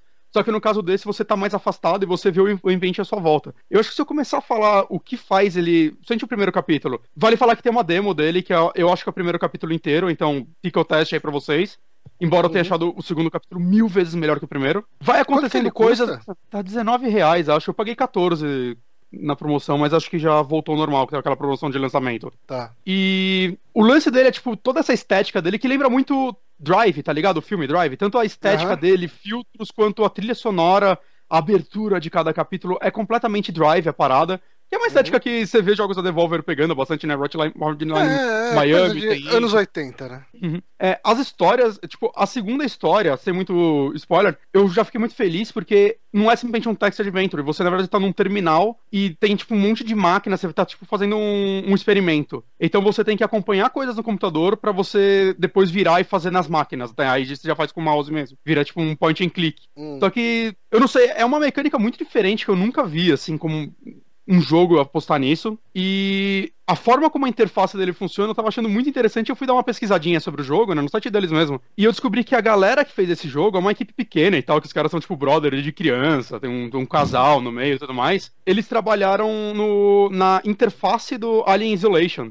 Caralho. Tá ligado? Já chamou e... minha atenção. eu sabia que isso ia chamar a atenção do Márcio. E imagina, tá ligado, as partes de interface mesmo da Lens Logic. Desde o lance você vai salvar o jogo e fica aquela tensão da, dos pininhos enchendo, uhum. ou as coisas que você vai mexendo. Imagina meio que o jogo sendo focado nisso. Não tem o, o Alien lá e uhum. você não tem uma movimentação livre, né? Você tá olhando na tela, quando você mexe o mouse, você mexe como se fosse a cabeça do protagonista. No segundo capítulo, você aperta o tab e você vira de costas e para ver as máquinas e voltar pro computador, tá ligado? E conforme você vai fazendo as coisas, vão acontecendo coisas nos cenários. E as histórias são, tipo, as duas primeiras, pelo menos, eu achei bem interessantes, principalmente a segunda, eu gostei muito dela. Saca, é. Eu quero rejogar depois, inclusive, a, a primeira em particular. Mas como é a vibe? É tipo um creepy show? Como que então, é são essa? quatro histórias isoladas uma da outra. Na primeira, é realmente você só testando, é, digitando. Você tá num quarto, você tá digitando, e é uma história de, tipo, um personagem chegando numa casa, que acho que era uma casa da família dele, e, e tipo, você vai lá, sei lá, pra passar umas férias sozinho, saca? E desde que começa, sei lá, ele tem até um mini tutorialzinho, vai. Você começa no seu carro. Você vai sair, aí, tipo, porra, não consigo sair, sei lá, é, a porta da garagem tá trancada. Então você, no seu carro, você escreve, sei lá, abrir olhar em volta. Sempre usa look around primeiro. E ele vai te descrever tudo que tá no cenário. Aí você vai achar algum detalhe, tipo, ah, o porta-luva do carro, você lembra que você guardou alguma coisa lá. Aí você, ah, abrir porta-luvas. Aí ele abre e já pega, ó, você achou a chave da casa, você achou um texto do seu pai. Aí você lê o texto para saber o que ele escreveu para você e tudo mais. Uhum e usa a chave na porta e tudo digitando, mas são coisas simples, assim, são três palavras, tá ligado? Use key on door. É, é uma parada bem simples e como ele deixa tudo muito claro na tela para você, não é tipo você jogar um adventure antigo da Sierra dessa época que você tinha que decorar realmente o que tava na tela. Não, tá tudo lá, assim, é, é, bem simples. E a parte visual dele, por incrível que pareça, ela, ela traz uma atenção para esse jogo que eu não tava esperando. A primeira história é muito mais focada em terror, no meio dela tem um twist muito foda que eu não tava esperando, tá ligado? E, mas se eu falar ela, acho que já, já dá uma quebrada eu prefiro não falar. Hum. É, é um jogo bem difícil de, de, eu falar dele, porque qualquer coisinha. É um jogo de texto sobre uma história, então qualquer coisinha vai dar spoiler sobre essa história. Mas, mas ela é, tem um, cara, um twist muito tá, legal lá no é, é, Quem eu... tá assistindo a live, ele ainda tá na promoção, tá 15 conto ainda. a 15 conto? Cara, eu É. recomendo muito ele. As histórias não são muito longas, como eu disse. Tem, sei lá, de, de 30 minutos a uma hora, dependendo do, do seu ritmo, mas não é nada muito absurdo, assim. Se você sabe, sabendo as coisas por fazer meio que speedrun do jogo, você faz em menos de 10 minutos cada uma, saca? Então, Uhum. é bem simples. As histórias, por enquanto, estão me pegando muito, né? E, cara, eu gosto muito da, da estética dele, realmente, assim, a trilha sonora é muito boa, os efeitos sonoros, quando você digita, ele tem um barulho meio forte de teclado que ajuda, Uhum. saca, no feedback. Se não tivesse, ia ser meio você só se ouvindo. Mas, mas Aham. problema- parece que sempre que você aperta um botão, você tá acertando um soco no inimigo. Entende? É, é um feedback bem gostoso, assim. E, e não sei, eu Ele achei tá bem legal, parece- assim. Ele parece ser bem legal mesmo, cara. Tipo, assim, o foda é que eu tô jogando. Tipo, eu dei uma pausa no Zelda pra jogar o Thimbleweed Hum. Park é, e, e, e eu tô com. Assim, eu tô com o Horizon literalmente lacrado. Ele tá no envelope da, Do do ponto frio ainda. Não, é- ele tá no envelope do ponto Eu não abri o envelope, sabe? Tipo, se veio. Aí você um- abre outro jogo. É, se veio um DVD do, do- dos Goonies Solta ali. eu não vou saber. E daí é foda, assim, ah, vou gastar dinheiro agora Hum. num jogo que eu vou jogar sei lá quando. Mas eu deixei na, na lista dos desejos aqui, cara. É, olha, você me E- deixou interessado. É difícil Ah, jogar esses o Johnny- então acho que eu vou pegar. O Johnny eu sei que ele vai gostar se ele jogar. O Márcio, eu acho que se você tentar, cara, e sem entrar na história, você ia curtir, cara. Eu- eu- eu- ele tem uma vibezinha, assim, bem única, sei lá.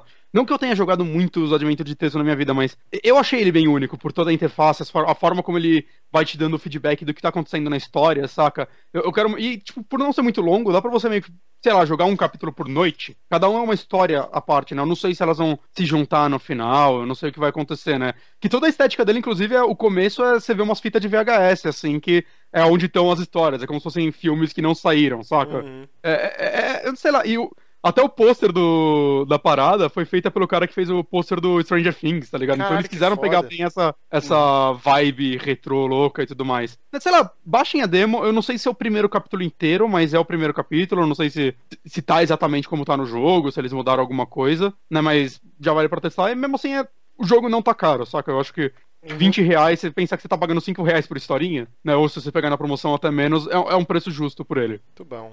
Aí sim, encerramos nosso bloco de indicações. Hoje a gente ia fazer um programa mais curtinho.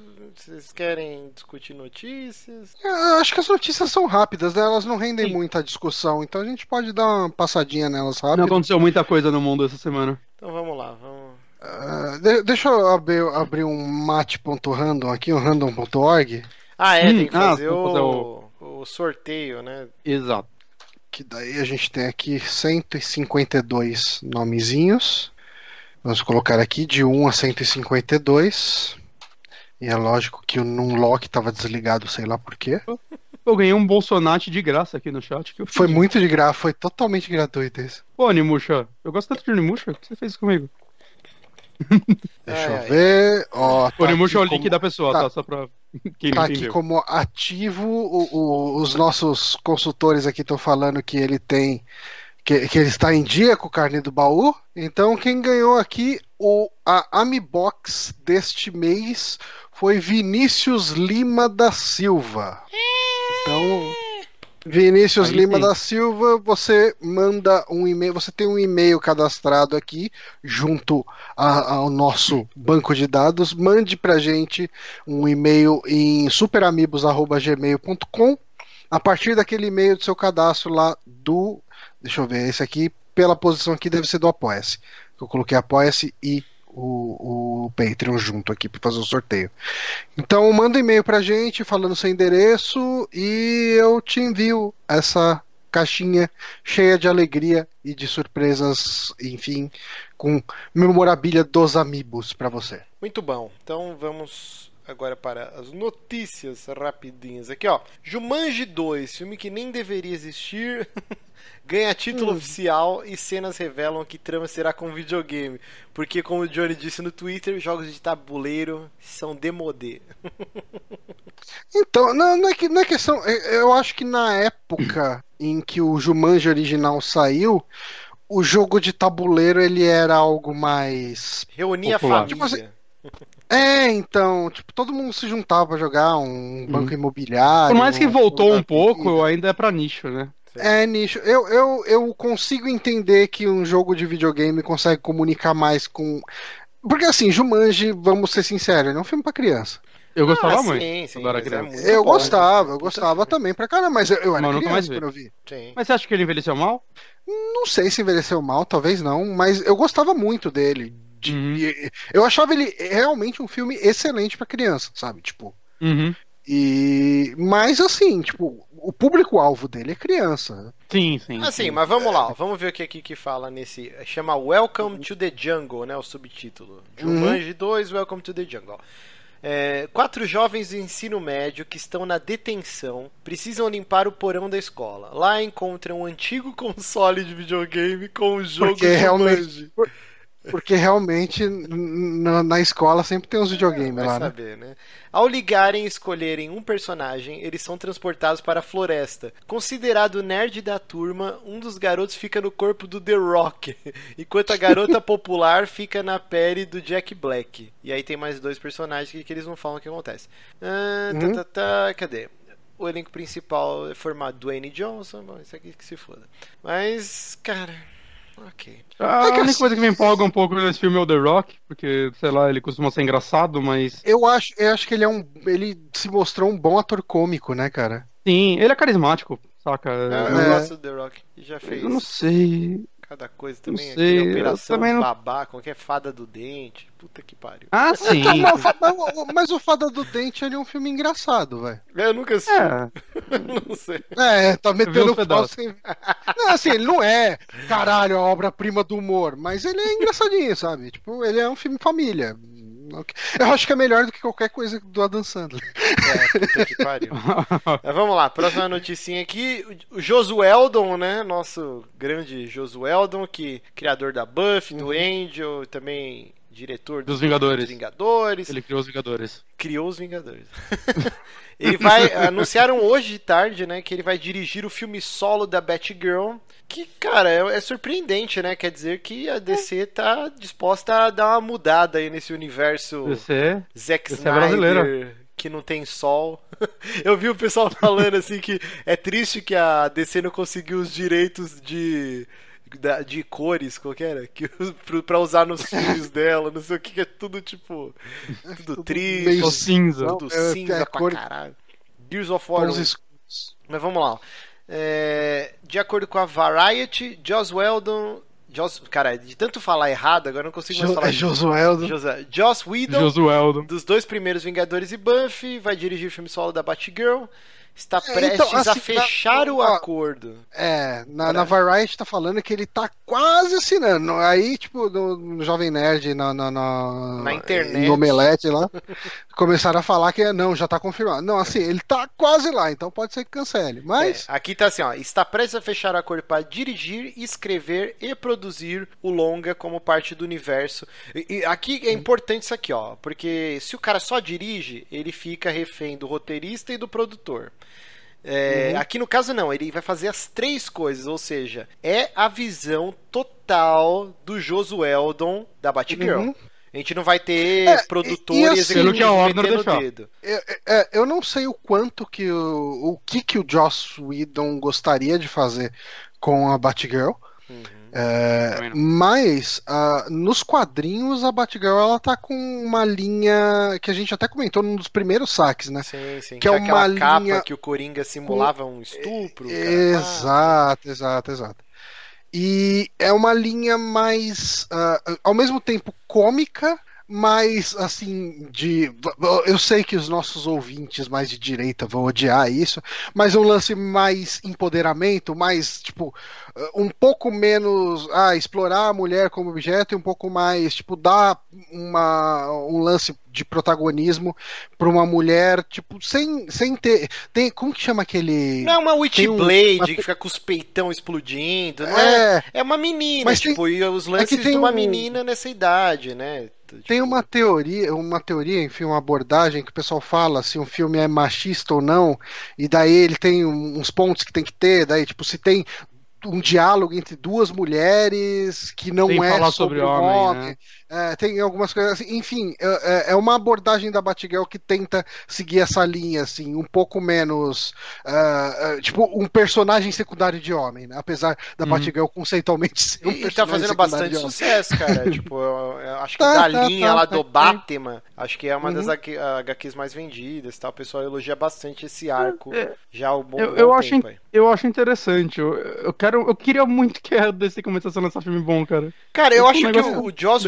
É, tipo, o nome perfeito pra isso, porque a gente falou aqui várias vezes, Buffy. Cara, nesse universo de cultura pop, que é difícil surgir personagens fortes, femininos, que, que nem o Johnny Sim, falou, essa- tem essa lei aí que eu esqueci o nome e tal, que, que, se, que se Não é uma lei, tá? Não, não, é, não, não é uma lei. É, não, é como que chama? Não, acho que é chamar a lei de o nome de alguma coisa, entendeu?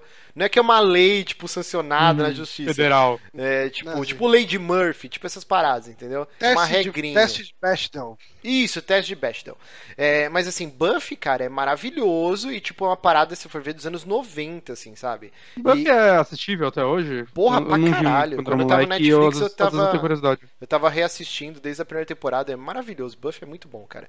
E, então, assim, pra mim, se esse filme da Batgirl for a Buffy com a roupinha do, do Batman, já ganhou pra mim.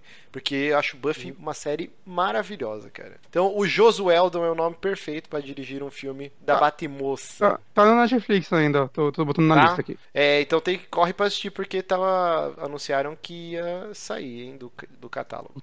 Aí, e continuando sete nessa vibe Girl Power, surgiram Girl as primeiras imagens, né, do reboot no cinema da versão rebootada do, do- dos jogos do, do Tomb Raider, né?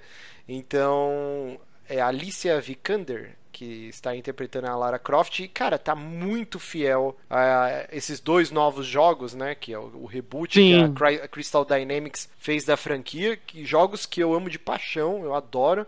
E, cara, assim, a gente já se queimou tantas vezes com filme de, de videogame que eu não quero nem falar que eu tô hypado. O- ouvi, assim, mas- ouvi dizer que esse filme vai mudar aquele, aquele conceito de que filme de videogame é ruim, Marcos. Ah, é esse que vai mudar? Não é os 300 antes exatamente desse que falaram isso? Ma- Mas eu não sei, cara. é, Eu acho. Eu queria muito saber como vai funcionar um filme do- da Lara hoje em dia, cara. Porque, assim, os jogos da Crystal Dynam- Dynamics, eu gosto deles pela mecânica, porque eu acho a história a coisa mais whatever possível, saca? E eu não tenho uma recordação tão forte das histórias antigas. Eu nunca tenho jogado todos os jogos da franquia, eu não, não lembro, assim, não, eu era criança, saca? Então, eu, eu não sei o que que eles vão adaptar para o cinema pra prender a gente. Vai ser um Então- Indiana Jones com ela? Vai ser o quê? Assim, eu acho que. Eu também não acho grande coisa as histórias nos jogos. Apesar de gostar muito deles mecanicamente e tal. Uhum. Mas assim, não é um negócio difícil de você criar num filme. É tipo, cara, um filme de aventura, uma, uma mulher, é, tipo, no caso aí ela tá é, no, saindo do- no início dos 20 anos, tal, não sei o que, acabou de sair da faculdade, tipo, embarcando nas primeiras aventuras. Cara, você- um filme com esse lance Indiana Jones é, é- é fácil de, Uhum. de fazer. Será que vai ser um- uma aventura meio em vários locais ou eles vão focar a uma ilha que nem nos últimos jogos, saca? Ah, eu, eu espero que eles É uma- centrem num lugar só, que não fique, tipo, o aviãozinho do Indiana Jones indo Viajando, pra lá e né? pra cá. É. assim. É, eu acho que seria um diferencial pra ela, pra não até evitar esse tipo de comparação, né? Porque, sabe o que eu Fazer fico um filme triste? focado numa história fechada num lugar e tal. Os dois jogos da Crystal Dynamics têm ambientações e enredos interessantes. O problema é o desenvolvimento dos personagens e os diálogos, que eles não acertaram a mão ainda e não conseguiram chegar no nível do Uncharted. Mas assim, o primeiro se passa naquela ilha, é, próximo ao Japão, que tem todo o contexto da, acho que é da Primeira ou da Segunda Guerra, que teve um embate lá. Então, quando você olha no- na praia, tem um monte de navio, de- avião, eh, tanque O de backstory guerra. é legal. Tem o aquele lance meio. Lost envolvendo, é, sei lá, tem um lance sobrenatural. O enredo é interessante, a ambientação é interessante. O problema é que o desenvolvimento dos personagens é meio cagado, e, tipo, então, em nenhum momento você fala, puta, que história fantástica que eu tô vivendo. O 2 uhum. também é muito interessante. O lance de uma, uma religião com um cara como se fosse uma segunda vinda de Jesus na Terra, e ele tem o poder, ele é Rapaz. imortal, e aí tem um monte de gente vai seguindo ele, só que eles são é, perseguidos pela igreja e mata todo mundo. Ah, aí os caras vão para outro lugar. Nada. É uma trama super interessante que eu joguei, eu não lembro nada. De novo, o desenvolvimento dos personagens é muito fraco, e aí você termina aqui o jogo e você, caralho, o que aconteceu aqui? Foda-se. Então, assim, pelo se que eu tô vendo conseguirem... aqui numa notícia, pelo que eu tô vendo aqui numa notícia um pouquinho mais antiga, o foco vai ser ela em busca de seu pai. É, então aí tá vendo, os caras já puta que pariu, velho. Tudo bem que quer saber do pai da Lara tem... Croft, foda Tem, tem o lance do pai dela até nos jogos e tudo jogo mais, tem, que tem. ela segue os passos dele e tudo mais, mas não é a busca dele, o velho morreu já, gente. Não tem que buscar nada, tem que ir atrás do tesouro que ele tava de olho, no máximo. Saca? Não, não buscar o pai, o caralho, porra. Não é sobre isso, Tomb Raider. Caralho. É, então, já me deixou triste, já tá, já tá começando a entrar mas, no hype. Mas é, uma, mas é uma notícia de quatro meses, pode ser que, né, é. pode ser que não, não, não, não seja mais isso. Mas não sei, seria legal, seria tão legal ver jogo Virando filme bom também, tá, tá O pessoal aqui cara, falou no chat, né? Cadê? O Gabriel Santos. Vocês não assistiram o Assassin's Creed? Cara, ainda não assisti. Eu ainda preciso, não vi. Preciso ver. Preguiça. Nem Warcraft eu assisti ainda, cara. Eu não tô com vontade, cara.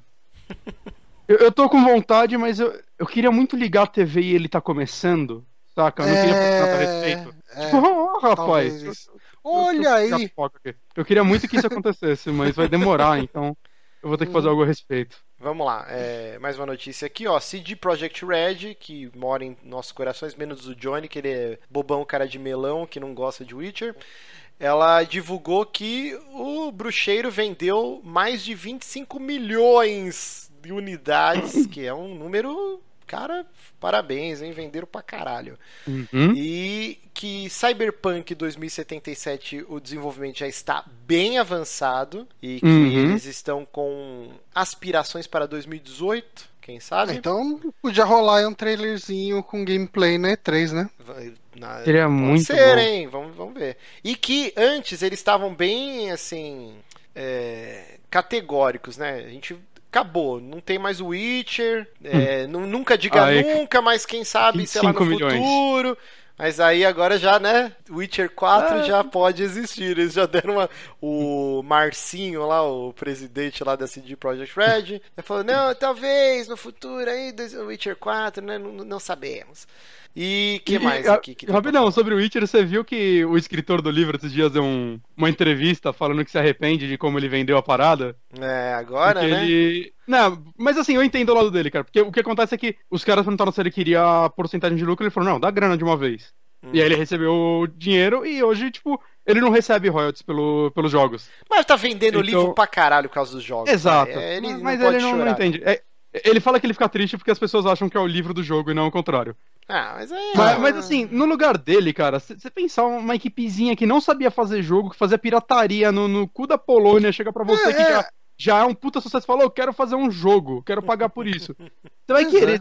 É. Não vai vender essa porra. É normal você pensar assim, saca? Uhum. Tiro saiu pela culatra, mas. Ah, cara, imagina o tanto de gente que não se fudeu vendendo por porcentagem e Porra. não ganhou merda nenhuma. Sim, sim. Mas, não, né, aconteceu. É, enfim.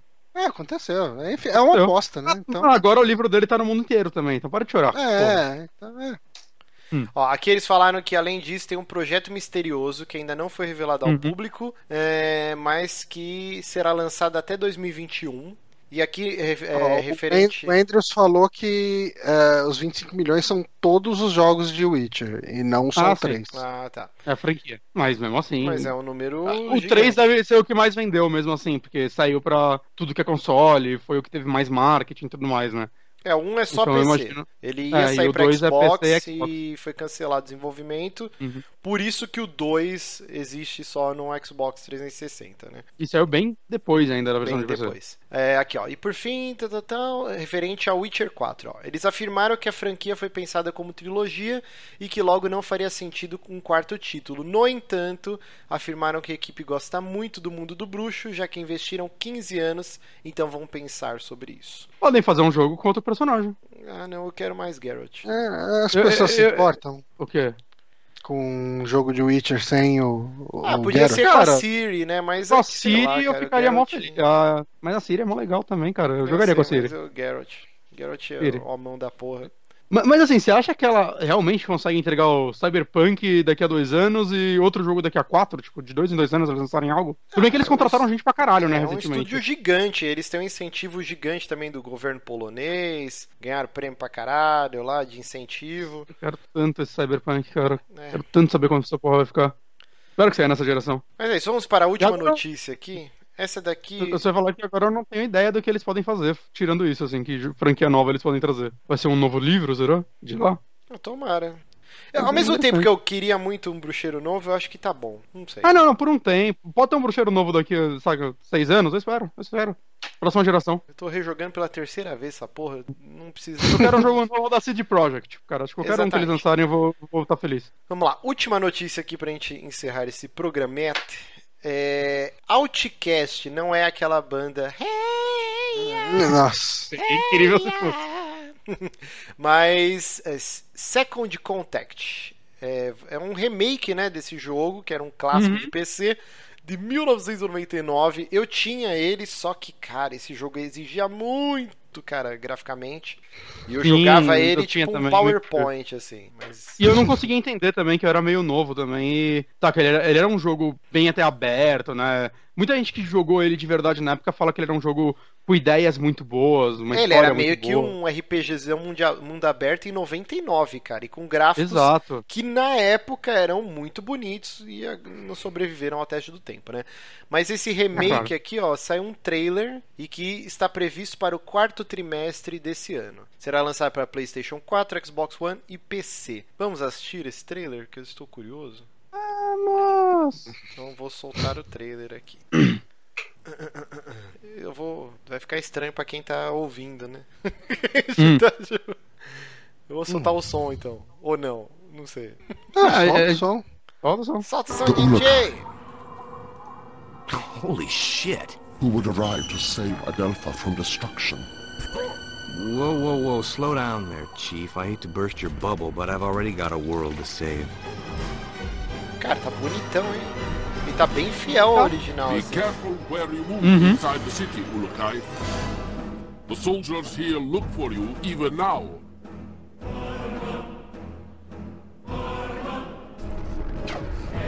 Pra mim tá parecendo jogo de Play 3. É, ele tá com aquela vibe de jogo datado, né? Geração passada. Tá sendo até. Ah, mas também não tá sendo feito por nenhuma grande produtora, eu imagino. né? É, eu não sim, sei se sim. a, a- É que. É que a produtora que fez esse jogo com certeza não existe mais, saca? O primeiro. Mas Uhum. se pá, alguém de lá conseguiu os direitos de volta.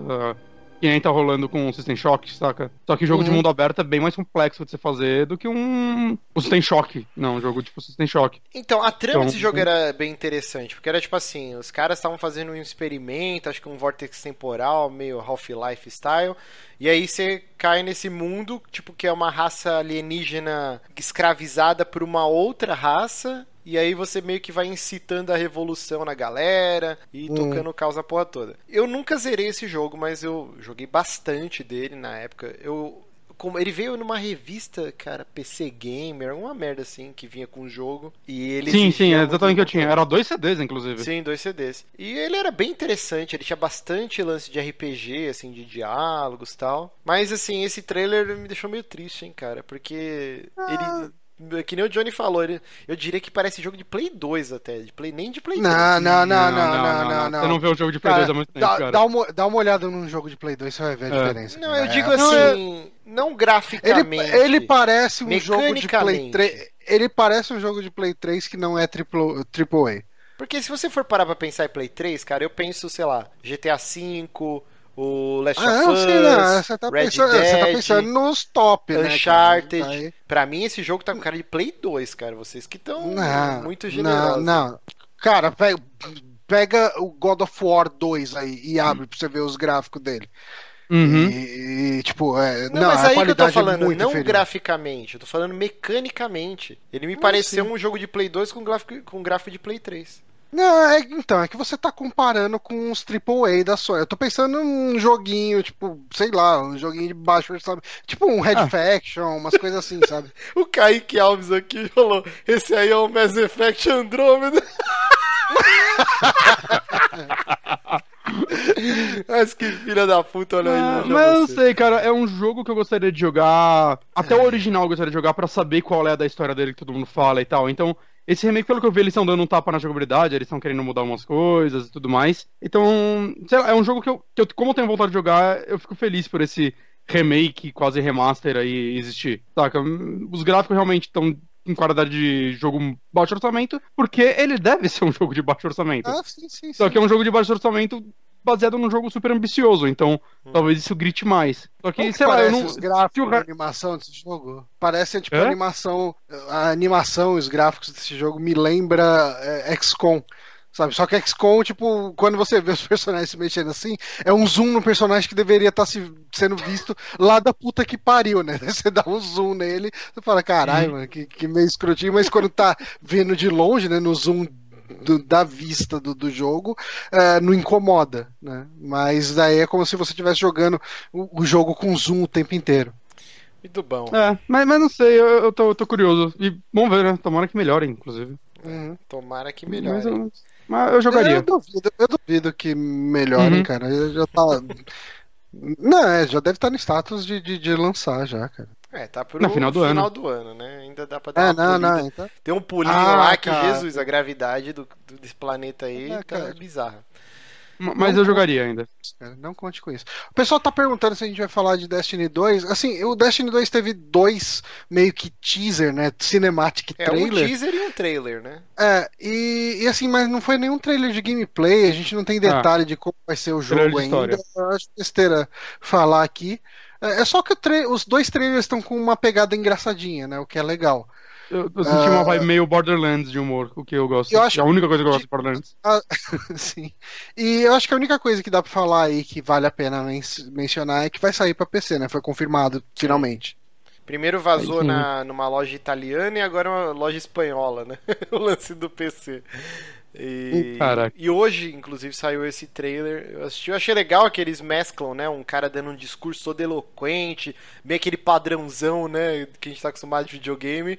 E aí vai Militar intercalando com o Nathan Fillion, com aquele robozinho, fazendo as piadas e tal. Legal, vamos ver se isso não é só, só trailer e no jogo cagaram pra isso, né?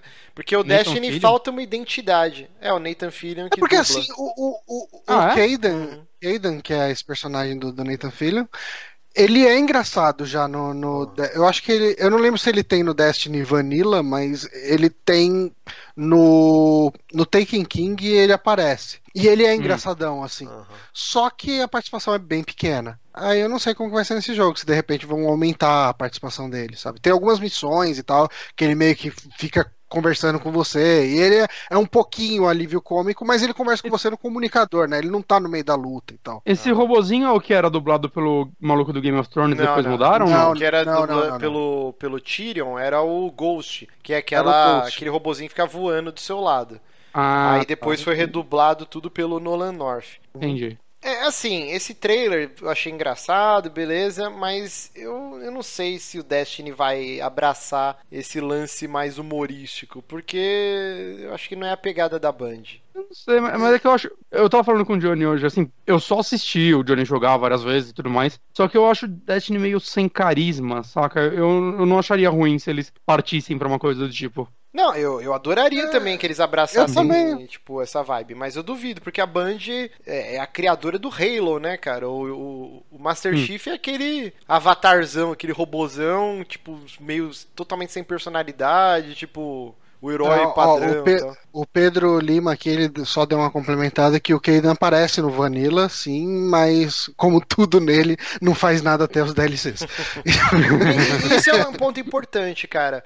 Por mais que eu tenha gostado bastante do, do Destiny 1, eu joguei pra caralho e tal, e eu comprei ele com os dois primeiros pacotes de DLC, depois eu desisti do jogo, eu fico com um pé atrás, assim. Eu não sei, tal, provavelmente eu vou comprar o Destiny 2, mas eu fico meio ressabiado porque é um jogo que depende muito de DLC. E as DLCs dele não são baratas. e são muitas. E você tem que ficar se dedicando ao jogo, tá toda hora upando atrás de luz eu- e eu- de Eu item. não... Então, mas é que tá. é, isso eu tava conversando com alguém no Twitter, com algum ouvinte no Twitter, que ele falou exatamente isso. Ah, eu não, não, gostei do Destiny porque é um jogo que exige dedicação e eu não tenho tempo pra dedicar. Hum, Pra mim, o Destiny funcionava o contrário. Eu- O Destiny não era um, um jogo que eu conversava enquanto eu jogava ele. Ele era um jogo que eu. Que, tipo, enquanto eu conversava, eu jogava ele. Ao contrário. Então, sabe? mas Tipo, quantos é, raids ele você era um fez? jogo, cara, raid eu fiz, tipo, eu, eu joguei a assim, completar, eu completei a raid do Taken King uma vez. Então. Eu joguei, tipo, sei lá, umas quatro vezes raid. Que falam É, que é a quatro melhor coisa do jogo. Só que pra É, é você pra conseguir fazer cacete. uma raid, você tem que estar com um puta equipamento. E pra ter um puta Sim, equipamento, mas- você tem que ficar cara- jogando todo dia, sabe? É foda. Mas então, mas cara, tipo, eu não focava em raid, eu jogava mais strike, tipo, eu juntava eu, o Pablo e o Marcos, que é um, um outro cara, e a gente ficava batendo Que é um papo e jogando strike. Ah, não, é que ele é um ouvinte, é que não sei se ele é ouvinte, porque não ouve sempre a gente. Ele ouve de vez em quando. Mas enfim, não, é porque é, é, tipo, eu conversei tanto com o cara que já, sabe, é que nem eu chamar o Bronco de ouvinte, sabe? Tipo, cara, a gente vai na casa do cara, come na casa do cara, tudo e tal, pá, vou falar o ouvinte Bronco, sabe? Não, é, é brother. É, então, assim, o Marcos também é a mesma coisa, cara. Toda segunda eu, o Pablo e ele ficava jogando e trocando ideia e tal. E de vez em quando o Redivo também jogava e tal. E às vezes reunia uma galera, o, o Alexandre, e, uma- e o, o próprio Pedro aqui, que complementou a informação, é, ele jogava com a gente também e tal. E era um lance meio assim, tipo, não era um lance de, ah, não, vou jogar porque eu vou upar. Porque, cara, no final das contas, upar acaba sendo mais cosmético do que qualquer outra coisa. É, tem uma outra arma que tem umas habilidades diferentes e tal, mas no final das contas, assim, essencialmente as armas são muito iguais, vai. Você tem nove tipos de arma que são aqueles nove tipos que vai ter uma diferenciazinha aqui e ali, um, um power-upzinho aqui e ali, mas essencialmente é que nem Diablo, né, sabe? Tipo, você tem espada É. e você tem espada de fogo e você tem não sei o quê. Então, assim, eu gostava do- Destiny porque ele era um jogo gostoso de jogar e ele era bem de boa pra você trocar uma ideia enquanto você tá jogando. É, eu provavelmente vou pegar, mas sem DLCs. E aí eu vou ver. Porque realmente, jogar ele é muito gostoso, atirar nele é muito bacana e tal, mas esse lance de você ter que meio que virar escravo do jogo depois acabou me dando no saco. Porque por mais que você diga que não. A maioria das pessoas que jogam são ficam escravas dessa porra. E aí tem todo o lance do mercador que só aparece de sexta-feira. E aí, se você quiser comprar uma arma ou armadura mais topzinha, você tem que entrar no jogo na sexta-feira e ir atrás de filha da puta. e aí ele fim só de semana, aceita. né? Se- Sexta, sábado e domingo. Eu sei. Não, não era só sexta? Eu não lembro. Não, é sexta, cara. sábado e domingo, é o Sure. Aí tinha o lance das Strange Coins, que você só podia comprar com ele. Aí pra ganhar Strange Coins você tem que fazer o strike. Então assim, você fica. Cara, por mais Johnny que você negue, eu joguei essa porra durante seis meses também e é um inferno, cara. Eu fiquei viciado nessa bosta. E aí é um monte de jogo acumulando, e você só pensa em Destiny. Eu fiquei escravo da caverna do loot. Pra... Você não pegou essa fase. Mas quem comprou Não. no lançamento tinha um bug de uma caverninha que ficava, sem brincadeira, uns 30 negros, assim, ó, todo mundo enfileirado e dando tiro pro vento, assim, ó, numa caverna na casa do caralho. Aí você ia lá, pegava um monte de arma, jogava um monte de coisa fora, voltava e ficava. E eu falei, cara, o que, que eu tô Cara, fazendo da minha vida, sabe? Eu tô retardado. Então, é, mas é, é- é o jeito de cada um jogar. Porque assim, o Destiny, Ah. a primeira vez que eu joguei, eu joguei a história dele. E, e joguei um pouquinho de multiplayer e larguei. Falei, ah, beleza, um joguinho de tiro divertido e beleza, história whatever. Não sei o que. Daí o Pablo ficou falando, porra, vamos jogar Destiny e tal. Eu sempre jogo com uma galera, não sei o que. Eu falei, ah, beleza. E daí, assim, eu descobri uma outra coisa do Destiny, tipo, que era um lance de, de um hangout. Era, era um lance de sentar ali, trocar ideia e jogar. E, tipo, e, e é legal também. São formas diferentes de curtir. Não, assim, e assim, jogava com a galera. ah, não, porra, que, que merda, né? Tem que conectar na, na sexta, no sábado, no domingo, pra pegar um, um, um logista específico. Mas eu acho que isso tudo constrói o, o lore do jogo, constrói o mundo, constrói o lance de tipo, não, porra, tem que. Sabe, ele. Ele acaba dando um algo mais pro jogo. Tipo, eu acho que essa dedicação que ele exige, vou colocar entre aspas isso, é, é até legal, porque, tipo, ele acaba gerando um tipo de interesse diferente. Que às vezes assim, o Pablo vinha falar comigo durante a semana, quer dizer, no final de semana, falava, porra, o Shure tá vendendo tal arma nessa semana. Falei, porra, legal, então vou entrar, tipo, entrar, tipo, não ia nem jogar. Mas como ele tava lá, eu chegava, ligava o Play 4. eu- É essa Comprava- dependência que eu tenho medo de voltar. Não, cara, mas, cara, tipo, vai, beleza, eu perdi meia hora da minha vida. Que crime. Ai, eu- É foda. Mas eu, eu provavelmente vou comprar, que eu sou um verme. Ah, eu vou comprar com certeza, cara. Eu vou comprar porque eu, eu tive.